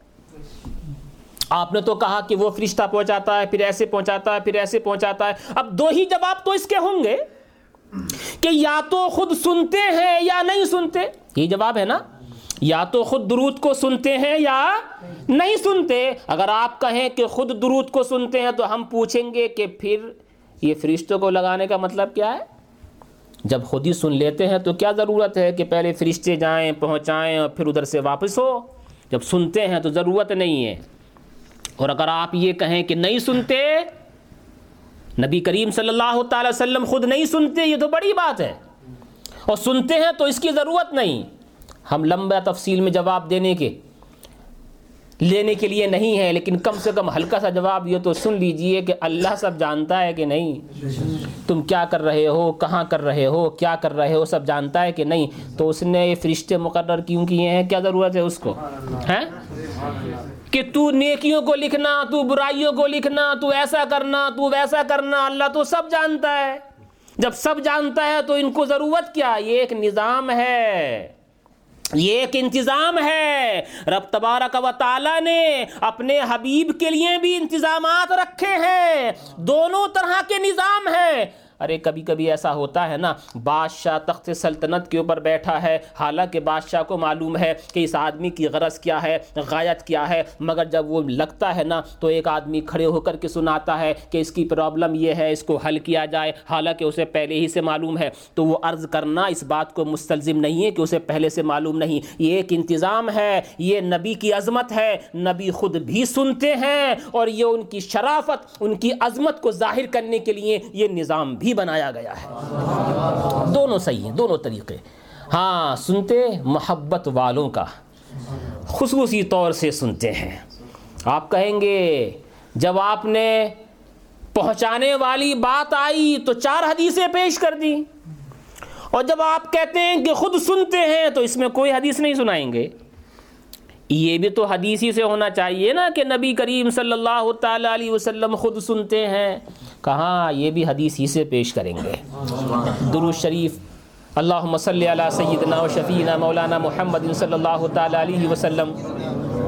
یہ مقدس کتابیں ہیں سیاہ ستہ کی عظیم کتابیں۔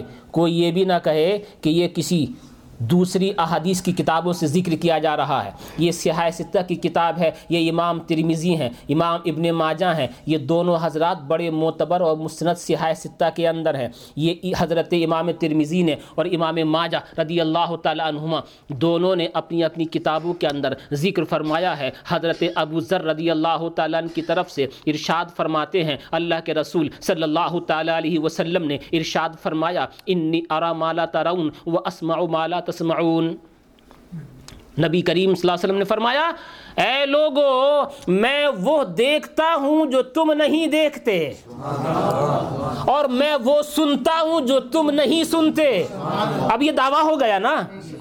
میں وہ دیکھتا ہوں جو تم نہیں دیکھتے، میں وہ سنتا ہوں جو تم نہیں سنتے۔ اب یہ دعویٰ دو دعوے ہیں، جو تم دیکھتے ہو، جو میں دیکھتا ہوں تم نہیں دیکھتے، جو میں سنتا ہوں تم نہیں سنتے۔ ہر ایک دعوے کی دلیل بھی اسی میں ہے۔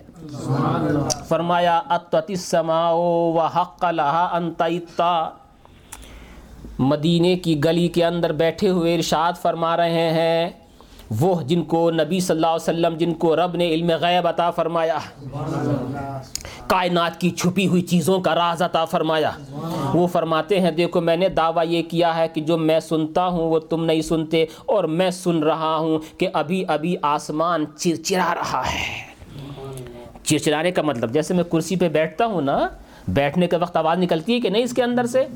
جب آپ کبھی کبھی یہ جو وڈ کا کبھی کبھی فرش ہوتا ہے، جب کوئی اس پہ پاؤں رکھتا ہے تو کبھی کبھی وہ لوز ہوتا ہے، بولتا ہے نہیں کبھی کبھی کبھی ایسا بھی ہوتا ہے کہ کارپیٹ کے اندر سے نیچے جو لکڑی لگی ہوتی ہے، آپ نماز پڑھتے ہیں، بیٹھتے ہیں کبھی کبھی اس میں سے آواز آتی ہے کہ نہیں؟ اردو میں اس کو کہتے ہیں چرچرانا۔ یعنی اس کے اوپر چالیس کلو کا آدمی صرف بیٹھ سکتا ہے، لیکن اسی کلو کا بیٹھا تو یہ چرچرائے گی نا، تھوڑی سی بولے گی۔ اسی کو کہتے ہیں چرچرانا اردو میں۔ کا سنو میں سن رہا ہوں کہ آسمان چرچرایا سبحان اللہ نبی صلی اللہ علیہ وسلم نے مدینے کی گلی کے اندر بیٹھ کر کے آسمان کے چرچرانے کو سن لیا۔ پتا چلا کہ نبی نے جو دعویٰ کیا ہے، جو میں سنتا ہوں، وہ تم نہیں سنتے۔ تم میرے سامنے ہو، میں تمہارے سامنے ہوں۔ اس کے باوجود بھی تمہیں پتا نہیں آسمان پہ کیا ہو رہا ہے، مگر میرے کان سن رہے ہیں کہ آسمان میں آواز کیسی آ رہی ہے۔ ایک دعویٰ تھا، اس کی دلیل ہو گئی۔ کہ جو میں سنتا ہوں وہ تم نہیں سنتے۔ اب چرچرانے کی وجہ بھی۔ فرمایا، لیس فیہا موضع اربع اصابع الا وملک واضع جبہتہ ساجد للہ تبارک و تعالی۔ کا وہ چرچرانے کی وجہ بھی میں جانتا ہوں، اس لیے کہ پورے پورے آسمان کے اوپر چار انگل کی برابر بھی، پورے آسمان کے اوپر چار انگل کی برابر بھی جگہ نہیں ہے کہ جہاں اللہ کا کوئی فرشتہ اللہ کو سجدہ نہ کر رہا ہو۔ تو فرشتوں کے زور سے اور ان کے سجدہ کرنے کی وجہ سے آسمان میں چرچراہٹ پیدا ہوئی۔ نبی نے دو دعوے کیے تھے، جو میں سنتا ہوں، تم نہیں سنتے، جو میں دیکھتا ہوں، وہ تم نہیں دیکھتے۔ اور دونوں باتوں کو بتا دیا۔ دیکھو آسمان چرچرایا، تم نے نہیں سنا، میں نے سن لیا، وہاں فرشتے سجدہ کر رہے ہیں، تمہاری نظروں کے سامنے نہیں، مگر میں دیکھ رہا ہوں۔ میں دیکھ رہا ہوں کہ وہاں فرشتے سجدہ کر رہے ہیں۔ دونوں دعووں کی دلیلیں آ گئیں کہ نہیں؟ مگر اب میں آپ سے توجہ چاہتا ہوں۔ عربی لفظ کے اوپر توجہ دیں۔ اللہ کے نبی صلی اللہ علیہ وسلم مختصر فرماتے ہیں، مگر عظیم فرماتے ہیں۔ ایک لفظ ہوتا ہے مگر سمندر ہوتا ہے۔ فرمایا، انی ارا ما لا ترون. انی اسمع ما لا تسمعون. میں وہ سنتا ہوں جو تم نہیں سنتے۔ ابھی جو لفظ وہ ہے نا، یہ لفظ عام ہے۔ وہ سنتا ہوں جو تم نہیں سنتے۔ اب ایسا بھی نہیں کہ صحابہ اکرام سے صرف کہا جا رہا ہو۔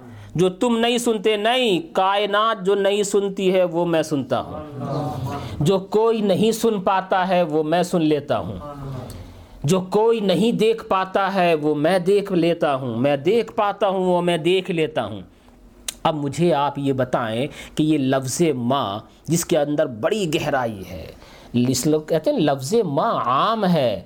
ہر ایک کو شامل ہے۔ عربی میں دو چیزیں آتی ہیں، ایک من ہوتا ہے، ایک ماں ہوتا ہے۔ اس سے پہلے بھی کبھی غالباً میں نے ذکر کیا ہو، جو من کا استعمال ہے نا، وہ عقل والوں کے لیے استعمال ہوتا ہے۔ یعنی یہاں پر یہ نہیں فرمایا کہ جن لوگوں کو تم دیکھ لیتے ہو، میں دیکھ لیتا ہوں، نہیں۔ ایک ہے من، اس کا تعلق ہوتا ہے عقل والوں سے۔ اور عقل والے صرف تین ہیں، جن عقل والے، انسان عقل والے اور فرشتے عقل والے۔ یہ ہوتا ہے من کے لیے۔ کہ جس کو تم نہیں دیکھتے میں دیکھتا ہوں، یہ من ہے اور ماں عام ہے۔ ماں کے اندر عقل والے بھی اور بغیر عقل والے بھی۔ یہ کتاب بغیر عقل والی ہے، یہ چیئر بغیر عقل والی ہے، یہ رومال بغیر عقل والا ہے، یہ گھر بغیر عقل والا ہے۔ ہم بھی عقل والے تو ہیں، مگر ماں کے اندر شامل ہو سکتے ہیں۔ ماں سب کو عام ہوتا ہے، من عقل والوں کے لیے ہوتا ہے۔ تو نبی صلی اللہ علیہ وسلم نے ماں کہا ہے، ساری جاندار، غیر جاندار چیزیں سب ماں میں آ گئیں۔ جو تم نہیں سن پاتے، وہ میں سن لیتا ہوں۔ چاہے تمہارے درود و سلام کی آواز ہو، وہ بھی میں سن لیتا ہوں۔ چاہے تم مدینے کے اندر بیٹھ کر کے بولو، وہ سن لیتا ہوں۔ مکے کے اندر رہ کر کے بولو، وہ سن لیتا ہوں۔ اس لیے کہ مطلق اپنے اطلاق پہ رہتا ہے۔ نبی نے یہ ارشاد فرمایا ہے، جو تم نہیں سنتے، وہ میں سن لیتا ہوں۔ یہاں ایسا کچھ نہیں ہے۔ اے مدینے والو، جو تم سنتے ہو، میں جو تم نہیں سنتے، میں سن لیتا ہوں۔ بلکہ مطلق مطلقاً ہے۔ مدینے والو جو تم نہیں سنتے وہ بھی سنتا ہوں۔ اے دنیا والو جو تم نہیں سنتے میں سنتا ہوں۔ جب ساری چیزوں کو سنتے ہیں تو درود بھی اس میں ہے کہ نہیں؟ درود بھی اس میں ہے۔ جب درود اس میں ہے تو میرے نبی صلی اللہ تعالی علیہ وسلم محبت والوں کے درود کو بے نفس ہی بنفس نفیس خود سنتے ہیں۔ بس یہ ہے کہ دل کی طرف سے آواز آئے۔ اس دل کے اندر سے آواز اٹھے، یا رسول اللہ، آپ کے اوپر ہزار ہا کروڑ ہا درود۔ ایک صاحب نے ٹی وی کے اوپر بیٹھ کر کے ایک بات کہی۔ کہنے والے بھی اپنے اہل سنت و جماعت ہی میں سے، مگر بات صحیح نہیں تھی، اس وجہ سے اس کا رد کر دینا ضروری ہوتا ہے۔ اب ایسی باتیں وہ بھی ٹی وی پر بیٹھ کر کے اور سمجھ رہے ہیں کہ میں عشق و محبت میں بول رہا ہوں۔ دیکھو، عشق و محبت کوئی سیکھے تو اعلیٰ حضرت سے سیکھے۔ انہوں نے عشق بھی سکھایا ہے اور احتیاط بھی سکھائی ہے۔ لوگ سمجھتے ہیں عشق میں سب کچھ جائز ہے، سب کچھ جائز نہیں ہے۔ حرام ناجائز بھی ہو جاتا ہے۔ اس لیے کہ شریعت ہے، شریعت۔ شریعت حکم لگاتی ہے ظاہر کے اوپر، تمہارے دل میں کیا ہے؟ وہ تو اللہ جانے، مگر تمہاری زبان سے کیا نکل رہا ہے؟ شریعت کی گرفت میں آ جاؤ گے۔ تو شریعت کی گرفت میں رہ کر کے، پاسداری میں رہ کر، عشق و محبت اگر دکھانا ہو، تو امام احمد رضا کی بارگاہ میں حاصل ہو جائیے۔ وہاں آپ جائیں گے تو آپ کو شریعت کی پاسداری بھی ملے گی اور عشق و محبت بھی ملے گا۔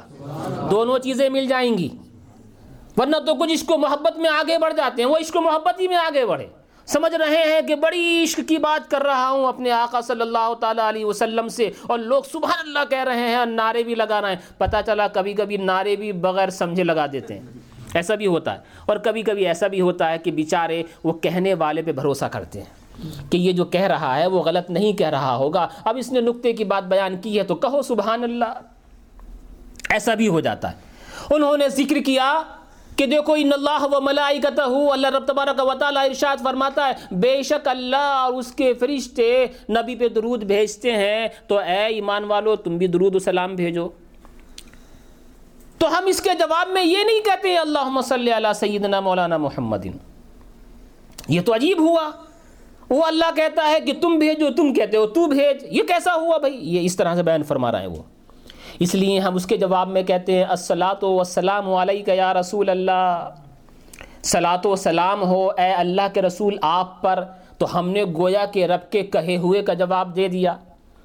رب نے یہ کہا کہ، اے ایمان والو، تم نبی پر درود بھیجو۔ تو اس کا جواب یہ نہیں ہے کہ تو بھیج۔ اس کا جواب یہ ہے کہ ہم کہیں صلاۃ و سلام ہو اللہ کے رسول پر۔ ہم یہ کہتے ہیں اور مستی میں بیان کر رہے تھے، جھوم کر کے ذکر کر رہے تھے اور لوگ کہہ رہے تھے، واہ صاحب، کیا نقطے کی بات بیان کی ہے؟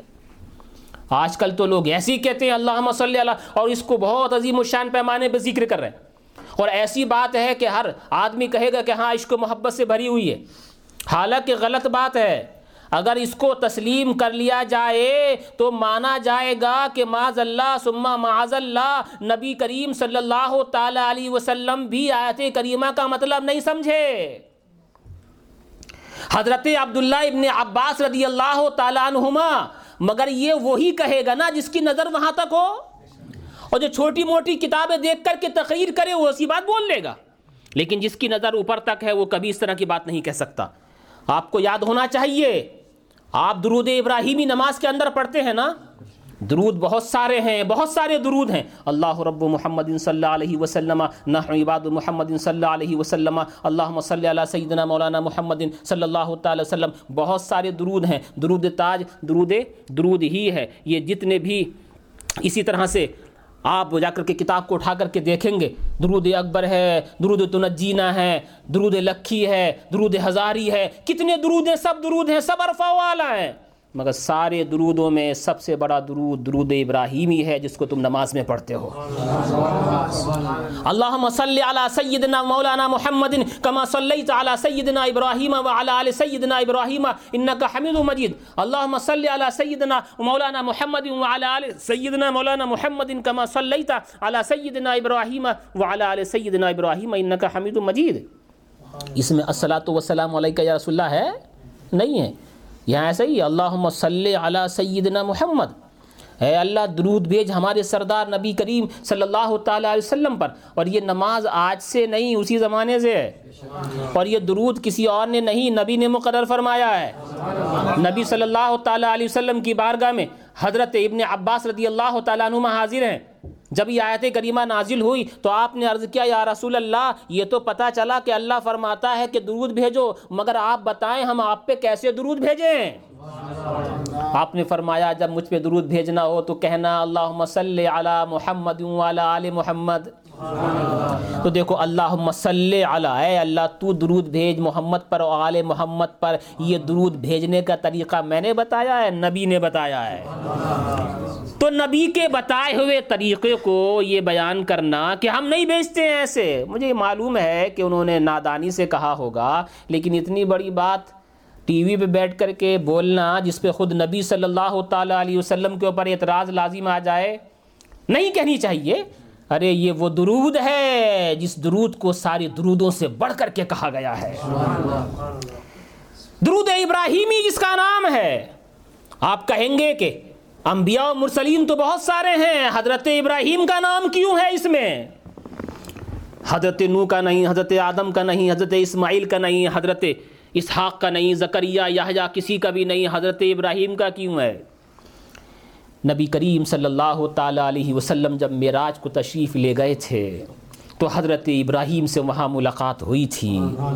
حضرت ابراہیم سے جب ملاقات ہوئی، تو حضرت ابراہیم نے ہمارے آقا صلی اللہ تعالیٰ علیہ وسلم سے کہا تھا، یا محمد، یا یا ابنی، اے میرے بیٹے، مقدس بیٹے یا محمد عربی صلی اللہ علیہ وسلم، اقری منی امت کا سلام اے محمد عربی اپنی امت کو میری طرف سے سلام کہنا۔ اپنی امت کو میری طرف سے خوش نصیب ہو۔ خوشیاں مناؤ اس چیز پر کہ تم کو تمہارے رب نے اس نبی کی امت میں پیدا کیا، جس امت کے لیے خود ابراہیم بھی سلام بھیجتے ہیں۔ اے محمد، اپنی امت کو میری طرف سے سلام کہنا اور کہنا کہ جنت بڑی اچھی جگہ ہے، لیکن اس کی زمین خالی ہے۔ اگر اس کو بھرنا چاہتے ہو تو اللہ کا نام لے کر کے بھرنا۔ یہ لمبی تفصیلی ہے۔ اس کے بعد ذکر فرمایا، اے محمد، اپنی میری طرف سے، اپنی امت کو سلام کہنا۔ اب جب نبی صلی اللہ تعالیٰ علیہ وسلم یہاں تشریف لائے، تو آپ کی غیرت نے گوارا نہ کیا کہ وہ تو نبی ہو کر کے امتیوں کو سلام کہلائیں۔ اور نبی اور نبی پھر امتی ہو کر کے نبی کو سلام نہ کہے، تو آپ نے لازم کر دیا۔ ہمارے جد امجد ابراہیم نے تمہیں سلام بھیجا ہے۔ اب ہم تم سے کہتے ہیں، ہر نماز میں ہمارے ساتھ ان کے اوپر سلام بھیجا کرو۔ کیونکہ ان کا تم پہ احسان ہے کہ انہوں نے تمہیں سلام بھیجا ہے۔ اب تم جب درود پڑھا کرو تو ہمارے درود کے ساتھ ساتھ ان پہ بھی سلام بھیجا کرو۔ اس لیے ابراہیم کا نام موجود ہے۔ جی؟ تو یہ کہنا، اس طرح کی بات کرنا کہ ہم اصل، وہ بھی صحیح ہے۔ السلام وسلام علیہ سیدی یا رسول اللہ، لیکن اگر گہری نظر سے دیکھا جائے نا تو انہوں نے اور زیادہ غلط بات کہی۔ اس لیے کہ یہ کہنا صلاۃ وسلام علیہ کا یا رسول اللہ صلاۃ وسلام ہو، اے اللہ کے رسول، اگر ہم سامنے ہوتے ویسے تو وہ بڑے لوگوں میں سے ہیں، ایک دم سے کہہ نہیں پاتے، نہ غصہ ہو جاتا ہے۔ لیکن اگر مثال کے طور پر کوئی سوال کرنے والا سوال سوال کر لے کہ آپ جو کہہ رہے ہیں السلاۃ وسلام علیہ کا یا رسول اللہ صلاۃ و سلام ہو آپ پر، اے اللہ کے رسول، تو ہم آپ سے پوچھیں گے صلاۃ و سلام کون سا، آپ کا یا اللہ کا؟ اگر آپ کہیں میرا تو یہ ہے ہی نہیں، اور آپ کہیں اللہ کا تو پھر تو بات وہی آ گئی نا جس سے بچ رہے تھے آپ۔ جب آپ کہیں سلاۃ السلام اللہ کا، تو بات تو وہیں کی وہیں ہے پھر بھی۔ اس لیے اس طرح کی چیزیں خاص طور سے ٹی وی کے اوپر بیٹھ کر کے نہیں بولنی چاہیے۔ میرے دوستوں میرے بزرگوں کبھی کبھی سوال، یہ آج سوچتے ہیں کہ یہ جتنی بھی چیزیں ہیں، ایک دو باتیں عرض کر کے آپ سے رخصت ہو جاتا ہوں، باتیں تو اور بھی بہت زیادہ ہیں۔ کیونکہ وقت بھی ہمارا قریب ہوا چاہتا ہے۔ کبھی کبھی سوال یہ کرتے ہیں کہ ہم جو سلام پڑھتے ہیں، مصطفیٰ جان رحمت پہ لاکھوں سلام، شمع بزم ہدایت پہ لاکھوں سلام۔ تو ہم نے کہا لاکھ ہو اور دس ملین کا ایک لاکھ ہوتا ہے۔ ہم بتائیے، ایک ایک سیکنڈ کے اندر ہم نے ملینز درود بھیج دیے، سلام بھیج دیے۔ تو یہ تو بڑا آسان ہے۔ اب ہمیں یہ بتائیے کہ آپ لاکھوں اور کروڑوں درود جو کہتے ہیں، تو درود پڑھنے والے کو ایک کا ثواب ملتا ہے یا کروڑ کا یا لاکھوں کا؟ آپ نے تو ایک ساتھ بول دیا لاکھوں سلام اور چھوٹ گئے، ایک دفعہ میں لاکھوں کہہ دیا، ایک دفعہ میں کروڑوں بول دیا، تو کروڑوں کا ملے گا یا لاکھوں کا ملے گا؟ بعض لوگ یہ فرماتے ہیں، یہ جواب آپ یاد رکھیے گا، ہو سکتا ہے کہ کوئی آپ سے سوال کرے۔ مگر میں جواب بتاتا ہوں آپ کو کہ کہاں سے میں نے یہ دیکھا اور ذکر کر رہا ہوں۔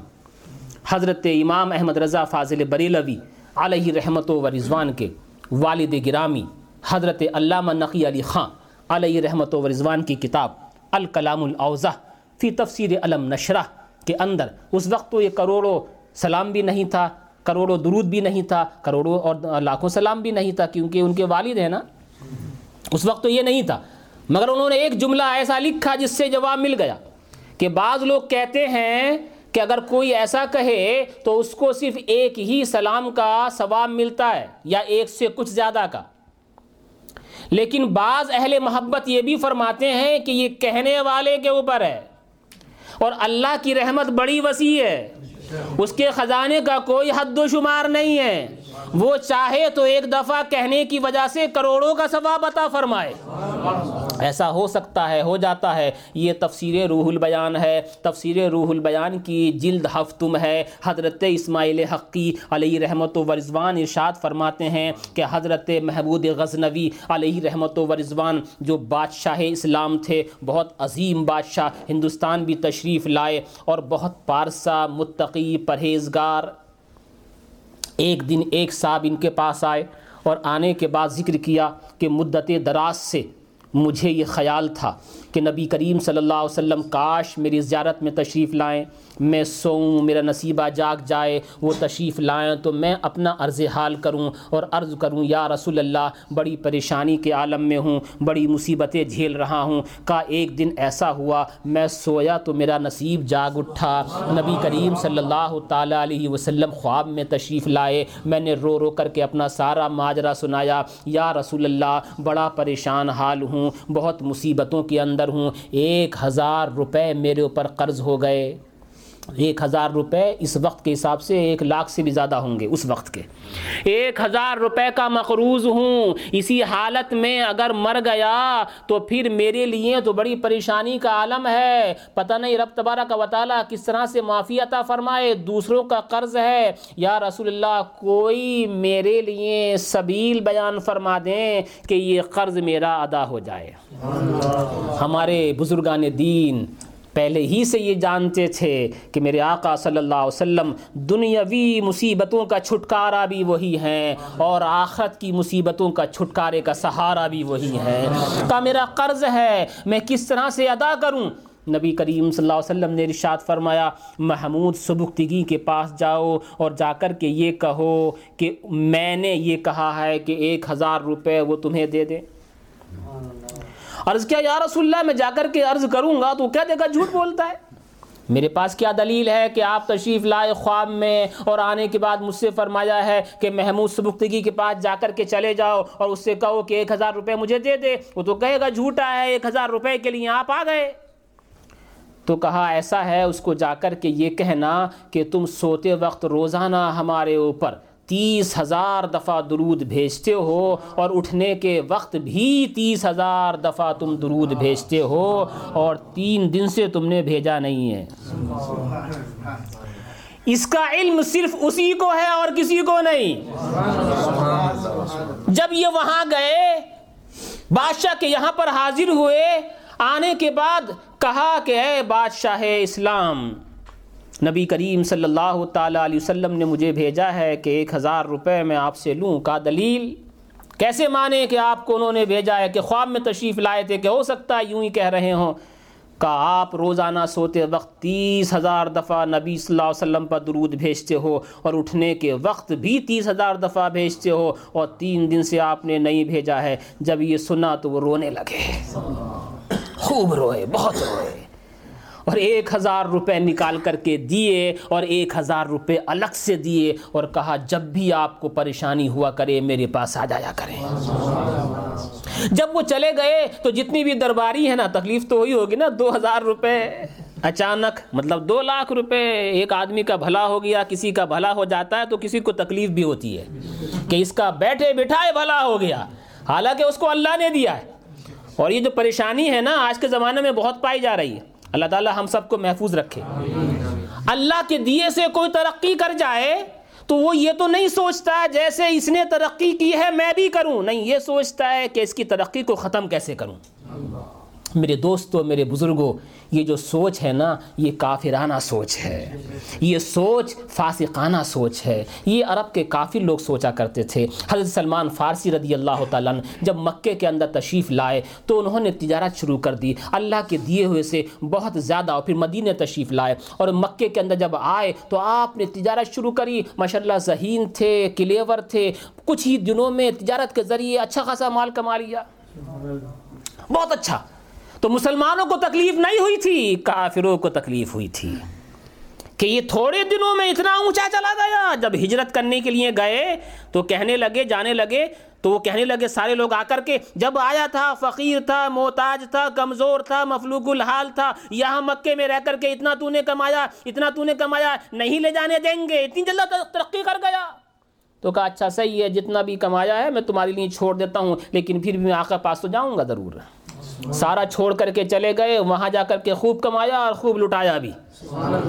پتہ یہ چلا کہ کسی کی ترقی کو دیکھ کر کے جل جانا کافروں کی شان اور کافروں کا انداز ہوتا ہے اور کسی کی ترقی کو خوش ہو جانا دیکھ کر کے یہ مسلمانوں کی پہچان ہوا کرتی ہے۔ مسلمان رنجیدہ خاطر نہیں ہوئے تھے، کافر رنجیدہ خاطر ہوئے تھے۔ جیسے ہی دو ہزار ان کو ملے تو لوگ جل بن گئے، شکایت کرنے لگے۔ اور کہا، حضور، آپ نے بغیر کسی وجہ کے دلیل صحیح کے ایک اجنبی آدمی کو دو ہزار روپے دے دیے۔ ہو سکتا ہے جھوٹ بول رہا ہو۔ وہ کہنے لگے کہ نہیں، جھوٹ نہیں بولتا ہے۔ اس لیے کہ کا اور بات دوسری یہ بھی ہے کہ اس نے ایسی بات کہی جو ہماری سمجھ میں نہیں آ رہی۔ ہے آپ تو دن رات امور سلطنت میں لگے رہتے ہیں۔ تیس ہزار دفعہ درود پڑھنے کے لیے کم سے کم تین چار گھنٹوں سے زیادہ چاہیے۔ اور ہم تو نہیں دیکھتے آپ کو۔ اور وہ کہہ رہا ہے کہ سونے سے پہلے تیس ہزار پڑھتے ہیں، سونے کے بعد تیس ہزار پڑھتے ہیں۔ اور ہم نے تو کبھی نہیں دیکھا، یہ قریب آپ کے رہتا ہے۔ کبھی نہیں دیکھا کہ آپ درود پڑھتے ہوں۔ اور اس میں تو گھنٹوں چاہیے، تو یہ ایسا جھوٹ بول کے گیا اور آپ نے دو ہزار دے دیے۔ کہا میں نے اس کو، اس کہنے کی وجہ سے دو ہزار روپے اس لیے دیا کہ میں نے علماء کرام سے یہ سنا ہے کہ جو درود اس کو پڑھے گا جو میں پڑھا کرتا ہوں، تو ایک دفعہ پڑھنے کا ثواب دس ہزار دفعہ پڑھنے کا دیا جاتا ہے۔ تو میں روزانہ سونے سے پہلے اس کو تین دفعہ پڑھتا ہوں اور اٹھنے کے بعد تین دفعہ پڑھتا ہوں۔ تو مجھے یقین ہو گیا کہ علماء کرام کا کہا ہوا صحیح ہے کیونکہ آج نبی نے اس کی تصدیق کر دی ہے۔ میں چھ ساٹھ ہزار دفعہ نہیں پڑھتا ہوں، چھ دفعہ پڑھتا ہوں۔ مگر ہمارے علماء نے فرمایا ہے کہ ایک دفعہ پڑھنے کا ثواب، دس ہزار دفعہ پڑھنے کا ثواب ہے۔ تو میرا اس کے خواب کی تصدیق مجھے اپنے کرنے سے ہو گئی اور میرے کرنے کی تصدیق اس کے خواب سے ہو گئی۔ چنانچہ میں نے خوش ہو کر کے اس کو دو ہزار روپے انعام دے دیے۔ اور وہ درود کون سا تھا جو حضرت محمود سبکتگی، محمود غزنوی علیہ رحمت و رضوان پڑھا کرتے تھے؟ ایک دفعہ پڑھتے تھے مگر دس ہزار دفعہ کا ثواب ملتا تھا۔ اس کو درود ہزاری کہتے ہیں اور وہ یہ ہے، اللہم صلی علی سیدنا محمد مختلف الملوان و تعاقب العصران و کر الجدیدان وستقل الفرقدان و بلغ روحہ و ارواح اہل بیتی من التحیت والسلام و بارک وسلم۔ درود ہزار ایک دفعہ پڑھو، دس ہزار دفعہ کا ثواب رب کی طرف سے آپ کو اور نبی کی طرف سے تحفے میں ملے گا۔ پتہ یہ چلا یہ دلیل کے طور پہ میں نے بتایا ہے۔ ایک دفعہ پڑھ کر کے دس ہزار دفعہ کا بھی ثواب مل سکتا ہے نا۔ تو اللہ کی رحمت سے کچھ بعید نہیں ہے۔ آپ کہیں لاکھوں سلام اور رب کہے لاکھ دیے۔ آپ کہیں کروڑوں درود رب کہے کروڑ دیے۔ مگر یہ آپ کی محبت کے اوپر ہے۔ آپ کی محبت اگر اس لائق ہے تو آپ کو ملے گا۔ ورنت علماء کرام نے فرمایا ہے کہ اس طرح سے پڑھنے کا ایک دفعہ ہی درود کا ثواب ملا کرتا ہے۔ اللہ تعالیٰ مجھے اور آپ کو، سب کو درود شریف کی برکتیں عطا فرمائے اور اس کی عظمتیں عطا فرمائے اور نبی کریم صلی اللہ تعالیٰ علیہ وسلم پر زیادہ سے زیادہ درود و سلام پڑھنے کی ہم سب کو توفیق نصیب فرمائے۔ جہاں بھی بیٹھا کرو، نبی پاک صلی اللہ علیہ وسلم کا نام مبارک سنا کرو۔ آپ اس کے اوپر ضرور ان کے اوپر درود سلام بھیجا کرو۔ صلی اللہ تعالیٰ علیہ وسلم، زبان سے بہت زور سے نہیں تو کم سے کم دل میں ضرور کہا کرو، ایک دفعہ تو پوری عمر میں درود پڑھنا فرض ہے۔ کیونکہ قرآن نے فرمایا ہے۔ اور پھر ہمارے بزرگان دین فرماتے ہیں کہ جس مجلس میں نبی پاک صلی اللہ علیہ وسلم کا نام لیا جائے، تو جب جب نام لیا جائے، اس کے بعد درود شریف پڑھنا چاہیے۔ یہ محبت کی دلیل ہے اور اس میں بہت ساری برکتیں ملتی ہیں۔ ارے صاحب، آپ پڑھیں گے تو آپ ہی کو برکت ملے گی۔ آپ ہی کو برکت ملے گی تو آپ درود شریف اپنا وظیفہ بنا لیجیے۔ اس کے لیے وضو شرط نہیں ہے۔ آپ بغیر وضو کے بھی ہیں، چل رہے ہیں، گاڑی میں بیٹھے ہوئے ہیں۔ آپ درود شریف پڑھتے چلے جائیے۔ اللہ تعالیٰ آپ کو آپ کے اس پڑھنے کا عطا فرمائے گا۔ کھڑے ہو کر کے، بیٹھ کر کے کسی بھی طرح سے آپ درود شریف پڑھیں۔ کوئی دعا قبول ہو یا نہ ہو، مگر درود شریف ایسی دعا ہے کہ ضرور قبول ہوتی ہے۔ اس لیے ہر دعا کے اول اور آخر میں درود شریف پڑھا جاتا ہے کہ رب کی رحمت سے یہ بعید ہے کہ اس نے ادھر کو قبول کر لیا، ادھر کو قبول کر لیا اور جو بیچ میں دعا مانگی ہے اسے قبول نہیں کرے۔ ایسا رب کی رحمت سے بعید معلوم ہوتا ہے۔ جب اس نے درود کو قبول کیا، اس درود کو قبول کیا، وہ تو قبول ہوتا ہی ہے۔ تو رب تبارک تعالیٰ کی رحمت گویا کے ارشاد فرمائے گی، جب ہم نے دونوں کناروں کو قبول کر لیا ہے، تو بیچ والے بھی ہمیں قبول ہیں۔ اس لیے دعا قبول ہو جاتی ہے۔ میرے بزرگوں، میرے دوستوں، اللہ تعالیٰ ہمیں آپ کو سب کو شفا شریف کی برکتیں عطا فرمائے اور درود شریف کی عظمتیں بھی عطا فرمائے. آمین. واخر دعوانا ان الحمد للہ رب العالمین.